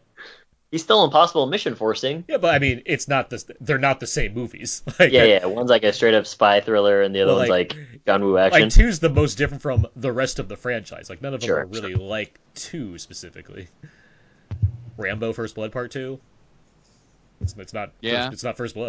But but Rambo three is like close to Rambo First Blood. Are you saying that? The, is he saying like there's this one that sticks out, or just the He's next just one? no, just just- I guess whatever comes to mind. I Yeah, mean, you could say joke. Alien versus Aliens. One's like space horror, the other one's like action space. Yeah. yeah. I guess Phantasm two would be a departure from the first one because it doesn't. Great movie box cover, by the way. Oh yeah. Um. hmm. There was something that we talked about last year that you and Jimmy are fans of on the horror specials, where it's like it has one, and then there's like a sequel, and the sequel's like time travel or something. It's a horror movie. Hmm. It like it has like a Scream Factory thing. I think you did a review for. Oh my. What is it? it's not. What is it? Um. Well, if you think about it, you Now I'm gonna go nuts. Like what is? It? Yeah, because it's like one's like a straightforward, not straightforward, but it's like a horror movie, and then the second one I guess has like dimensions or something like that in it. Like you guys were talking about it a bunch. It's like it could be it. You have to you have to look it up while we uh, keep moving. I know. It, it just sounds like it's very different from what the first one was. Oh man. Now I gotta know. And you like you like that first one. The second one's like it's different. Gosh damn it! What is this? I know. I'm challenging you now. If you if you uh, remember it, just shout it out. Yeah. But Okay. uh, yeah, All right. well that was feedback, feedback, feedback. Yeah. Let's move on. Let's get to out now. Episodes out now. These movies that are coming out on Blu-ray, DVD, 4K streaming, and all kinds of things. Uh, first up on home media this week we have Mamma Mia. Here we go again. Sure, why not? Yeah, feel free to give a yay or nay on these. Yay! It's all right. Yeah. It was actually way better than I thought it was going to be. All right. Yeah. Uh, Sorry to bother you comes out this week. Yeah, see it. Yeah. Kind of weird to in it the yet. third act, but uh, it's got some good points. Um, I think we're alone now. This is the Peter Dinklage, Dakota Fanning sci-fi apocalypse movie. Uh, that trailer looks kind of interesting, but I a- wasn't sure. That's a fun series of words to say, by the way. All of those things. Um, Patient Zero. This is a zombie movie that I remember seeing the panel for at Comic Con like three years ago, and it finally got dumped into theaters like this past September. It has like Stanley Tucci, the the bow tie doctor, like is it Matt something? Uh, Matt Smith. The boat? Oh, yeah, everyone's, yep, everyone, yep, yep. everyone's favorite Terminator Genisys character. Uh, Yeah, He's yeah. the fez. He's the, he wears the fez. That's Fez. Okay, the Fez doctor. All right. Yeah. I, I don't. I, I have no idea what to think of this movie. I just remember thinking like, well, because like it was Screen Gems and they like went bankrupt or whatever, or not Screen. Um, the other one, um, Revolu- was it Revolution Studios or one of those? It's one of those ones that like got like it, it had the same thing as like Cabin in the Woods where the studio went bankrupt, so they just couldn't release it for a while. But anyway, it's finally coming to Blu-ray.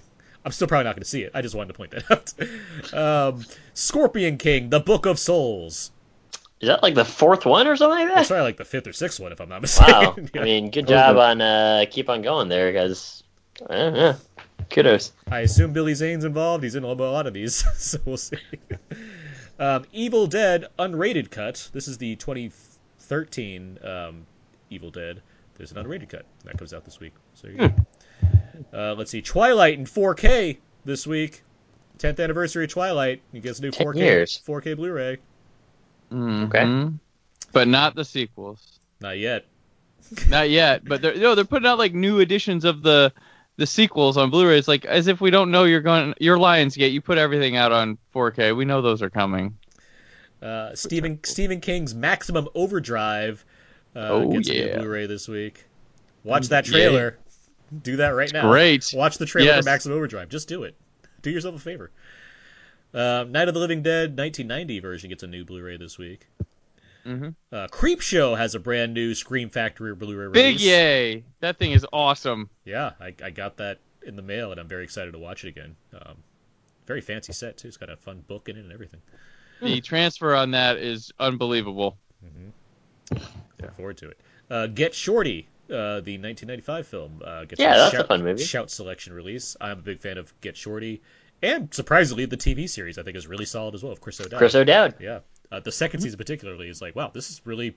I'm so past the fact that it's just doing Get Shorty again and doing its own completely different thing. Um, on Criterion this week, Brian De Palma's Sisters gets a new release. Yay! Sure. And lastly, Community, the complete series, now on Blu-ray for the first time. Yay! Six seasons, no movie. Yeah, sure. you almost got. They almost got there. They almost got a movie. Yeah. Maybe. Uh, new to streaming this week on Netflix, we have Daredevil season three. Sure. I've watched the first two episodes. I'm really into it, actually. Okay. Yeah, I feel like I'm the guy that's the most lukewarm on Daredevil. Everybody seems to love Daredevil. I'm like, yeah, it's fine. I'm really into it so far.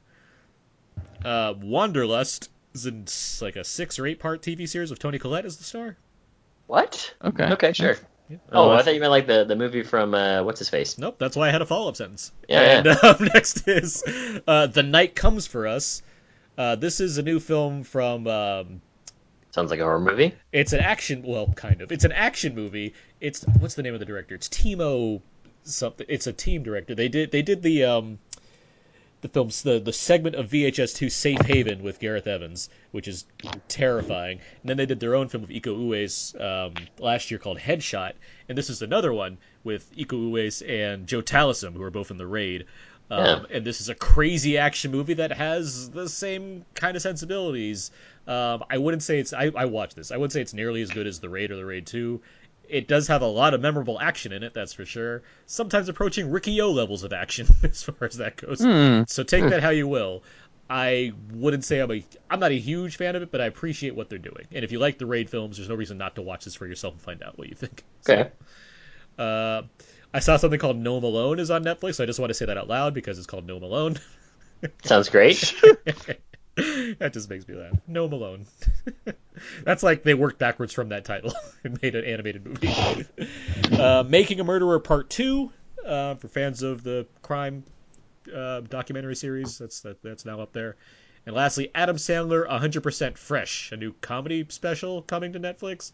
Interesting. Which is hilarious that he's like trolling the idea of Rotten Tomatoes by calling his film 100% fresh. Yeah. That, that humors me. Uh, probably not as much as the movie uh, won't, but you know, good on him for trying. Uh, let's see, on Prime this week, uh, Lore season two for fans of that show. I think it was a podcast first and became a horror series. Uh, Yep. Yeah, and Slice, which I talked about not too long ago, um, starring um, Chance the Rapper. And really tasty too. In orange flavor. Yeah. Yeah, yeah, yeah. I like the orange slice. I miss it. I don't get it anymore. Uh, but yeah, that's everything that's coming out this week. Uh, let's move on. Next week's show. Next week, I'm not sure what we're doing yet, Abe. I have some ideas that we'll talk about after the show, but um, it's been a few big weeks in October, followed by a Gerard Butler submarine movie, and um, I don't think Suspiria is going to be that wide of a release, so we, I can't force Abe to see it yet. So No, please don't. I'd rather watch Hunter Killer. So we'll, we'll see what happens. Um, but yeah, that's uh, that's gonna do it for that. So let's last thing we do here. What should people go and see now? What do you plan to see next? Uh, Philip, what should people see in theaters right now?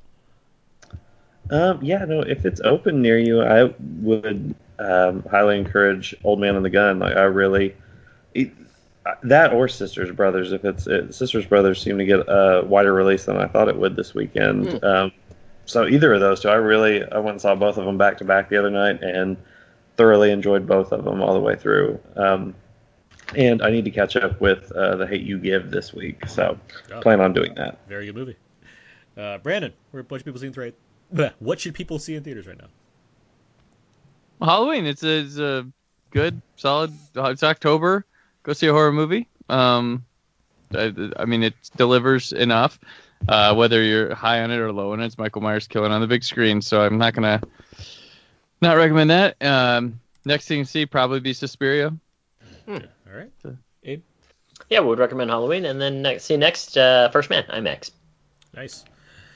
Um, yeah, I would recommend First Man. I'd recommend Free Solo for sure. If you could see Free Solo on the big screen, I so want you to do that because it'll be fine on the small screen, but you don't get to see these movies very often like this. This is the um, the the, the free climbing documentary, and it's exhilarating to watch on a big screen. It's Uh, actually opening at at a theater around me this Friday, so I will definitely see it. Yeah, it's it's one to see. Uh, yeah, The Hate You Give also very good, and that's in wide release now, and I'm very happy about that. It did pretty good actually at the box office, considering the film and whatnot. So I mean, he didn't name her stuff for no reason. exactly, and uh, yeah, Halloween of course too. And I am seeing Hunter Killer tomorrow, so we'll see There how that go. goes. Let me know if it's stupid fun. I'd love to go see it. Uh, we'll see. If it has like Gary Oldman saying "You can't fire the torpedoes," then we'll, we'll see what happens. But um, I want him to say just big lines like that, earn that paycheck. Um, all right. That's going to do it for this week's episode of Out Now There and Abe. You can find more of my work at a personal blog, thecodeiszeek.com. You can also find me writing about The Walking Dead over at We Live Entertainment. And you can find me on Twitter at Aaron's PS4. Abe, You can find more fun stuff over on my Instagram, abe.mua, and twitter.com slash walrusmoose. Hashtag you cook like a five-year-old cooks for himself. Uh, and uh, and uh, uh, subject supporting the podcast. Brandon Peters, where can people find more of you? You can find me at cultcinemacavalcade.com. Uh, it's my podcast where uh, we will be doing um, uh, tri- Trick or Treat, this like heavy metal 1986 kind of slasher movie um, that has cameos by Ozzy Osbourne and a surprisingly uh, good cameo performance from Gene Simmons. Bizarre, but uh, we have a, a speaking of lethal ladies of horror, we have uh, Bianca Lane who just got her uh, movie Zombinatrix funded via Kickstarter. She's gonna be shooting that. Uh, and then next month we have our Thankful Month, which uh, you'll hear about that on when you listen to that show. And also written stuff at whysoblu.com. There you go. Philip Price, where can people find more of you? Yeah, you can find my full length uh, written reviews at reviewsfromabed.com. Uh, follow me on Twitter at uh, Bandy Price. And um, I post, if I don't write a full review for something, I usually post a little bit about it on my Letterboxd account. So if you have a Letterboxd account, follow me on there because I've become kind of a slave to that thing. It's awesome. Very cool. Uh, yeah, you can find all the other episodes of Out Now There and Abe over on iTunes, Audioboom, and Spotify. You can listen to us over at HHWLOD, SoundCloud, or Podomatic.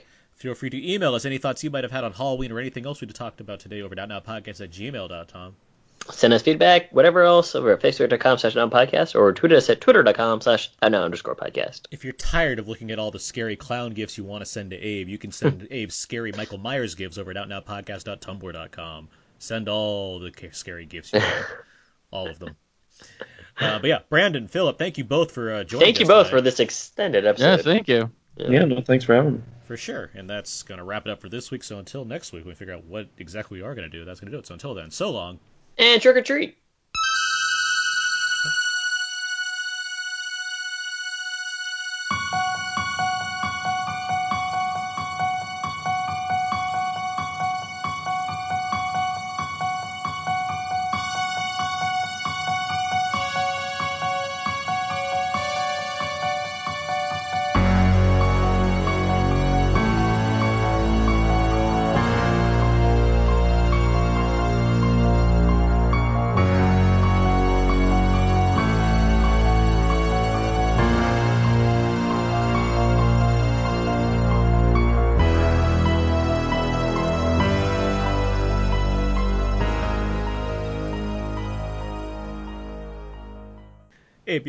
Question to start us off? I've got a question for you guys. You guys are writing a story about a demonic, weird serial killer type thing. What is the thing that stops him or her?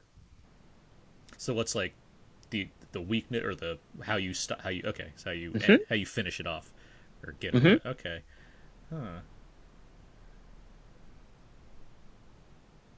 let's see You never kill. You never kill the boogeyman, Abe. So ooh, there's nothing. ooh, I, I like what you're saying there. There's no silver bullet. Yeah. I was gonna say No. something like really complicated like you have to get like porcupine quills and cover them in WD forty and only that can like destroy them and then there's only like two porcupines left in the world. yeah sure Makes it even harder. yeah makes it even harder But one I of think them's in that your killed state. the and- leprechaun one time. yeah, exactly. Yeah. Philip, how you, how you stopping your? sitting over your- here trying to think like uh what it, where to even go with that but uh but no i mean i just saw i i saw halloween today too or the the new Hall- halloween 2018 today and uh was trying to think in terms of that but i have no idea i don't know that's a It's open. you're making me think abe and that, that's I'm sorry. Maybe you can Why kill you you can do kill him with man? kindness. Yeah, I was like, You can just give him a lot of compliments. I'm you sit- I'm stab really thinking, like, well. no, stop. I'm like alternative kryptonites. What do we need? And or steaks in the heart or garlic. So okay, we could just go with some other herbs and spices, but nothing's turning up good here. eleven herbs and spices. That- Yeah, hit them with a wing. just There walk go. around with one of those those turnstiles in the kitchens that has all the different now- herbs. well, now you Yeah, got me exactly. thinking. That's a, that's a that's a great story, horror storyline, where basically you have to find the Colonel's secret recipe because it's the only thing that will stop somebody. Like the And colonel. It's the you colonel that's stop- coming after you. That's. I was gonna say, let's yeah. just do the the kernel, Yeah. and Oh, it can be a man. metaphor for uh, you know how fast food's killing America. Yeah. See, Take the we gravy from take the gravy from Popeyes and fling it at him. Oh yeah, this is per. I like this. I see. We should write this down. We, I don't. Where's my typer? My typer. What the fuck is that? Where's my Where's my typewriter? typewriter? Dude, keep your Click, typewriter. click, clack. Ding. Call it Kill FC. That's not bad. Oh. That's pretty good. We'll get, uh, yeah. We'll get Linklater on this No, too. He made Fast Food we Nation, stop. so we're he, giving too many ideas away. we'll get Link, Link, we'll get Linklater on this. He made Fast Food Nation, so we can uh, he can follow that up with a with a Hmm. horror tale. Has And the Linklater done horror? tagline, the tagline can be like, "You've been Control X'd" or something like that. Your typer. This is good. This has gone so far from what Abe's question was to something better. The, It's the other tagline is "You've been served," and there's like a number there with like "Thaw Bloody." Ooh, Uh, then we Yeah. can- We have yeah, clearly gone into territory of actually writing a script. and we can they we can can we can cook the meat all the way, and you've got blood coming out of the burger. And Dang! We're making all this merchandise. Do you think do you think the uh, the the colonel would be like actually a demon that possesses like um kind of has been or low rent comedians and changes bodies? like like Fallen. Well, yeah, but like, well, you know how the, the colonel's been like Norm Macdonald and Andy Richter and, Yeah, like, and other people. He could, yeah, George Hamilton. transfer bodies. I forgot about George Yeah, so it's with, like it's that- like the fallen of fast food murderer comedies. Exactly. Mhm. See, nobody. I mean, Yes. this this is gonna go well with our trailer talk, but yeah, I mean, we've definitely answered this question thoroughly. So, Aaron, do you have a question? Oh, you don't want to keep on this tangent to lose more listeners? okay. Fine. First of all, can... our listeners love it. Hopefully,